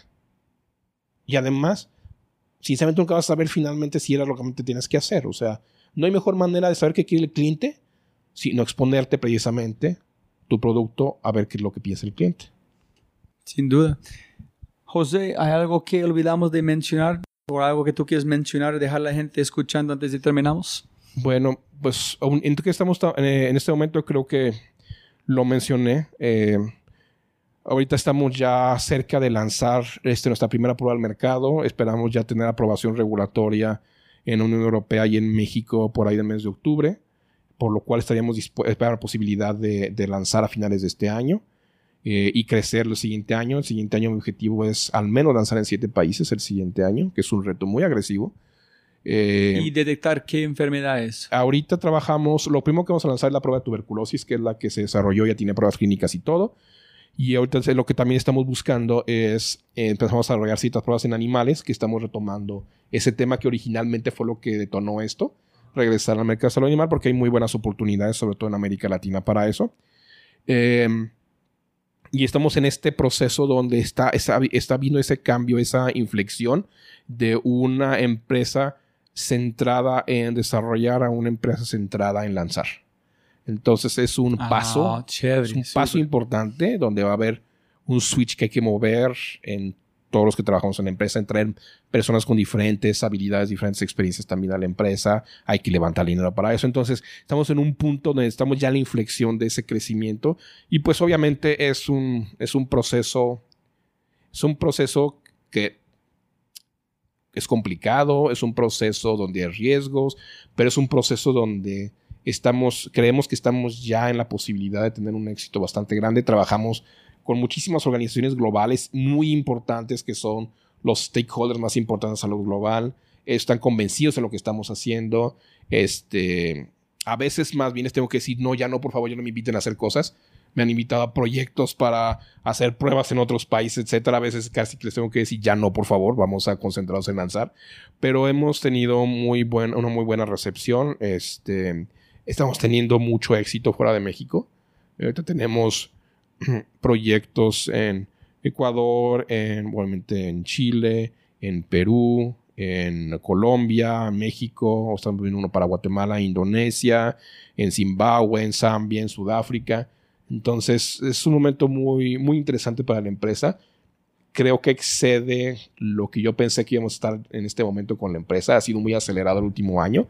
Pero además, eh, pero fuera de eso también nos da la, la posibilidad otra vez de darnos cuenta, lo, como lo que sucedió en 2000, 2010, de decir, ¿sabes qué? Lo estamos logrando. O sea, nos propusimos hacer algo extremadamente complicado, extremadamente agresivo, y lo estamos dando. Entonces es el momento de pensar todavía más agresivo. realmente tenemos la posibilidad de cambiar al mundo y hay que hacerlo. Ese es, algo que be careful what you wish for. ya está logrando. Así es. Ahí fue una presentación de, de um, Benedict Evans, de Andreessen Horowitz, presentando en 2018 finales diciendo que aquí es el mercado de farmacéutico, aquí es de healthcare, etc. Global healthcare es como 7.2 trillones de dólares. Ok, ese, es el, eh, um, potencial de ese mercado. ¿Cuál es el mercado de prevención? ¿En cuál es el valor o el mercado de no morir? Que donde estás, si una persona tiene una enfermedad que es contagiosa, puede matar 20 más personas, ¿Cuál es el valor de no de 20 personas no van a morir? Ustedes están este con tecnología en salud es el futuro. Entonces, pero ¿cómo se puede poner en valor de no morir? Sí. Es, es, es, tan complicado donde van esas cosas. Yo no sé. Ustedes tienen una empresa que es gigante. Eso es porque yo quiero hablar con ustedes. Cuando ellos están pasando haciendo el filtro, ese, necesitamos más científicos en Colombia, más científicos en América Latina, más gente inspirada que puede ser emprendedor en ciencia. Necesitamos más gente en biología y también allá es el futuro para mí en salud. Es, que estás haciendo. Entonces, no sé cómo es tu visión de cómo poner un costo de salvar vidas que no van a morir a través de una identificación con tecnología en ciencia. Eso, eso es, creo que es uno de los problemas más importantes que yo he visto con las con todos los proyectos globales de erradicación de enfermedades, que hay una disonancia fuerte entre lo que, entre lo que se considera un necesitamos tantos billones de dólares para poder detener la epidemia de tuberculosis. Pero del otro lado hay una disonancia contra lo que las personas que están trabajando con esas personas con tuberculosis ven. No es nada más meterle dinero para generar más tecnología es considerar que esas personas, aunque vivan en países en vías de desarrollo, tienen un valor. son personas que, que pueden ver su vida truncada por una decisión que se toma de este lado. Si este lado toma una decisión de, ¿sabes qué? Eh, pues tuberculosis no es importante en Estados Unidos, no hay que invertir en esto. Acá hay millones de personas que pueden sufrirlo. Y es, es un problema complicado porque se sigue viendo otra vez la salud, sobre todo en países en vías de desarrollo, con un problema de filantropía. De cómo utilizar mi dinero para dar la oportunidad a alguien de sobrevivir. No se ve, ni siquiera es un problema de igualdad, es un problema de seguridad. De, como tú dices, un valor. Si estas personas no se curan, esa enfermedad se puede expandir y puede afectar al resto de la población. Y ese valor que no se le otorgó a estas personas que tenían que ser tratadas es un valor que se va todavía a crecer más por el efecto que va a tener sobre el resto del mundo además de el problema social. ¿Sabes qué problema social hay simplemente en África por madres que mueren de tuberculosis dejando a niños huérfanos? Hay generaciones de niños huérfanos que sus madres murieron simplemente por tuberculosis o la combinación tuberculosis-VIH, que no tuvieron padres y que ahorita simplemente son huérfanos. O sea, ¿qué impacto puede tener sobre el desarrollo de un continente el no poner la atención en una enfermedad? con una gotica de sangre, un poquito de tiburón, un, papelito. Con un papelito que cuesta un dólar, puedes cambiar la vida de millones de personas. Y no solamente se trata de ver si puede ser tratado, se trata del resto de la vida de una persona. De los siguientes 80 años de un niño que tuvo a su madre porque no murió por tuberculosis. O del impacto que esa persona que tuvo tuberculosis puede tener en el mundo. la, la, y si no me acuerdo, si no mal recuerdo, la Miss Sudáfrica es sobreviviente de tuberculosis. La del año pasado, si no mal recuerdo. Y estas personas son ahora, digamos, van por el mundo platicando esta historia de yo fui de tuberculosis y hoy he logrado esto. O sea, no somos números, somos personas que tenemos sueños, que tenemos familias y que tenemos un destino. Entonces, hay una misión muy importante de volver a ver la medicina, no necesariamente solamente como un negocio, sino como una parte fundamental de una civilización. De no puedes pensar en que solamente es cuestión de números y dinero, sino es cuestión del futuro de la humanidad. Una enfermedad puede truncar el futuro de la humanidad. Entonces es un problema complejo.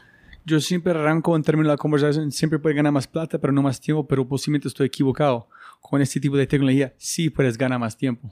Claro, no, y mucho tiempo. Y además, uno pensaría que es solamente una vez en tu vida, pero estos retos de enfermedad te lo vas a ir presentando en la vida. O sea, un día puedes estar teniendo que ser tratado por tuberculosis y dentro de cinco años puede darte influenza o te puede dar malaria. O sea, eso es algo, se sigue pensando en la erradicación de enfermedades, pero eso es algo que va a ser un reto por el resto de la vida. O sea, difícilmente se van a poder eliminar todas las enfermedades, vienen unas, se van otras, y el reto siempre va a estar ahí.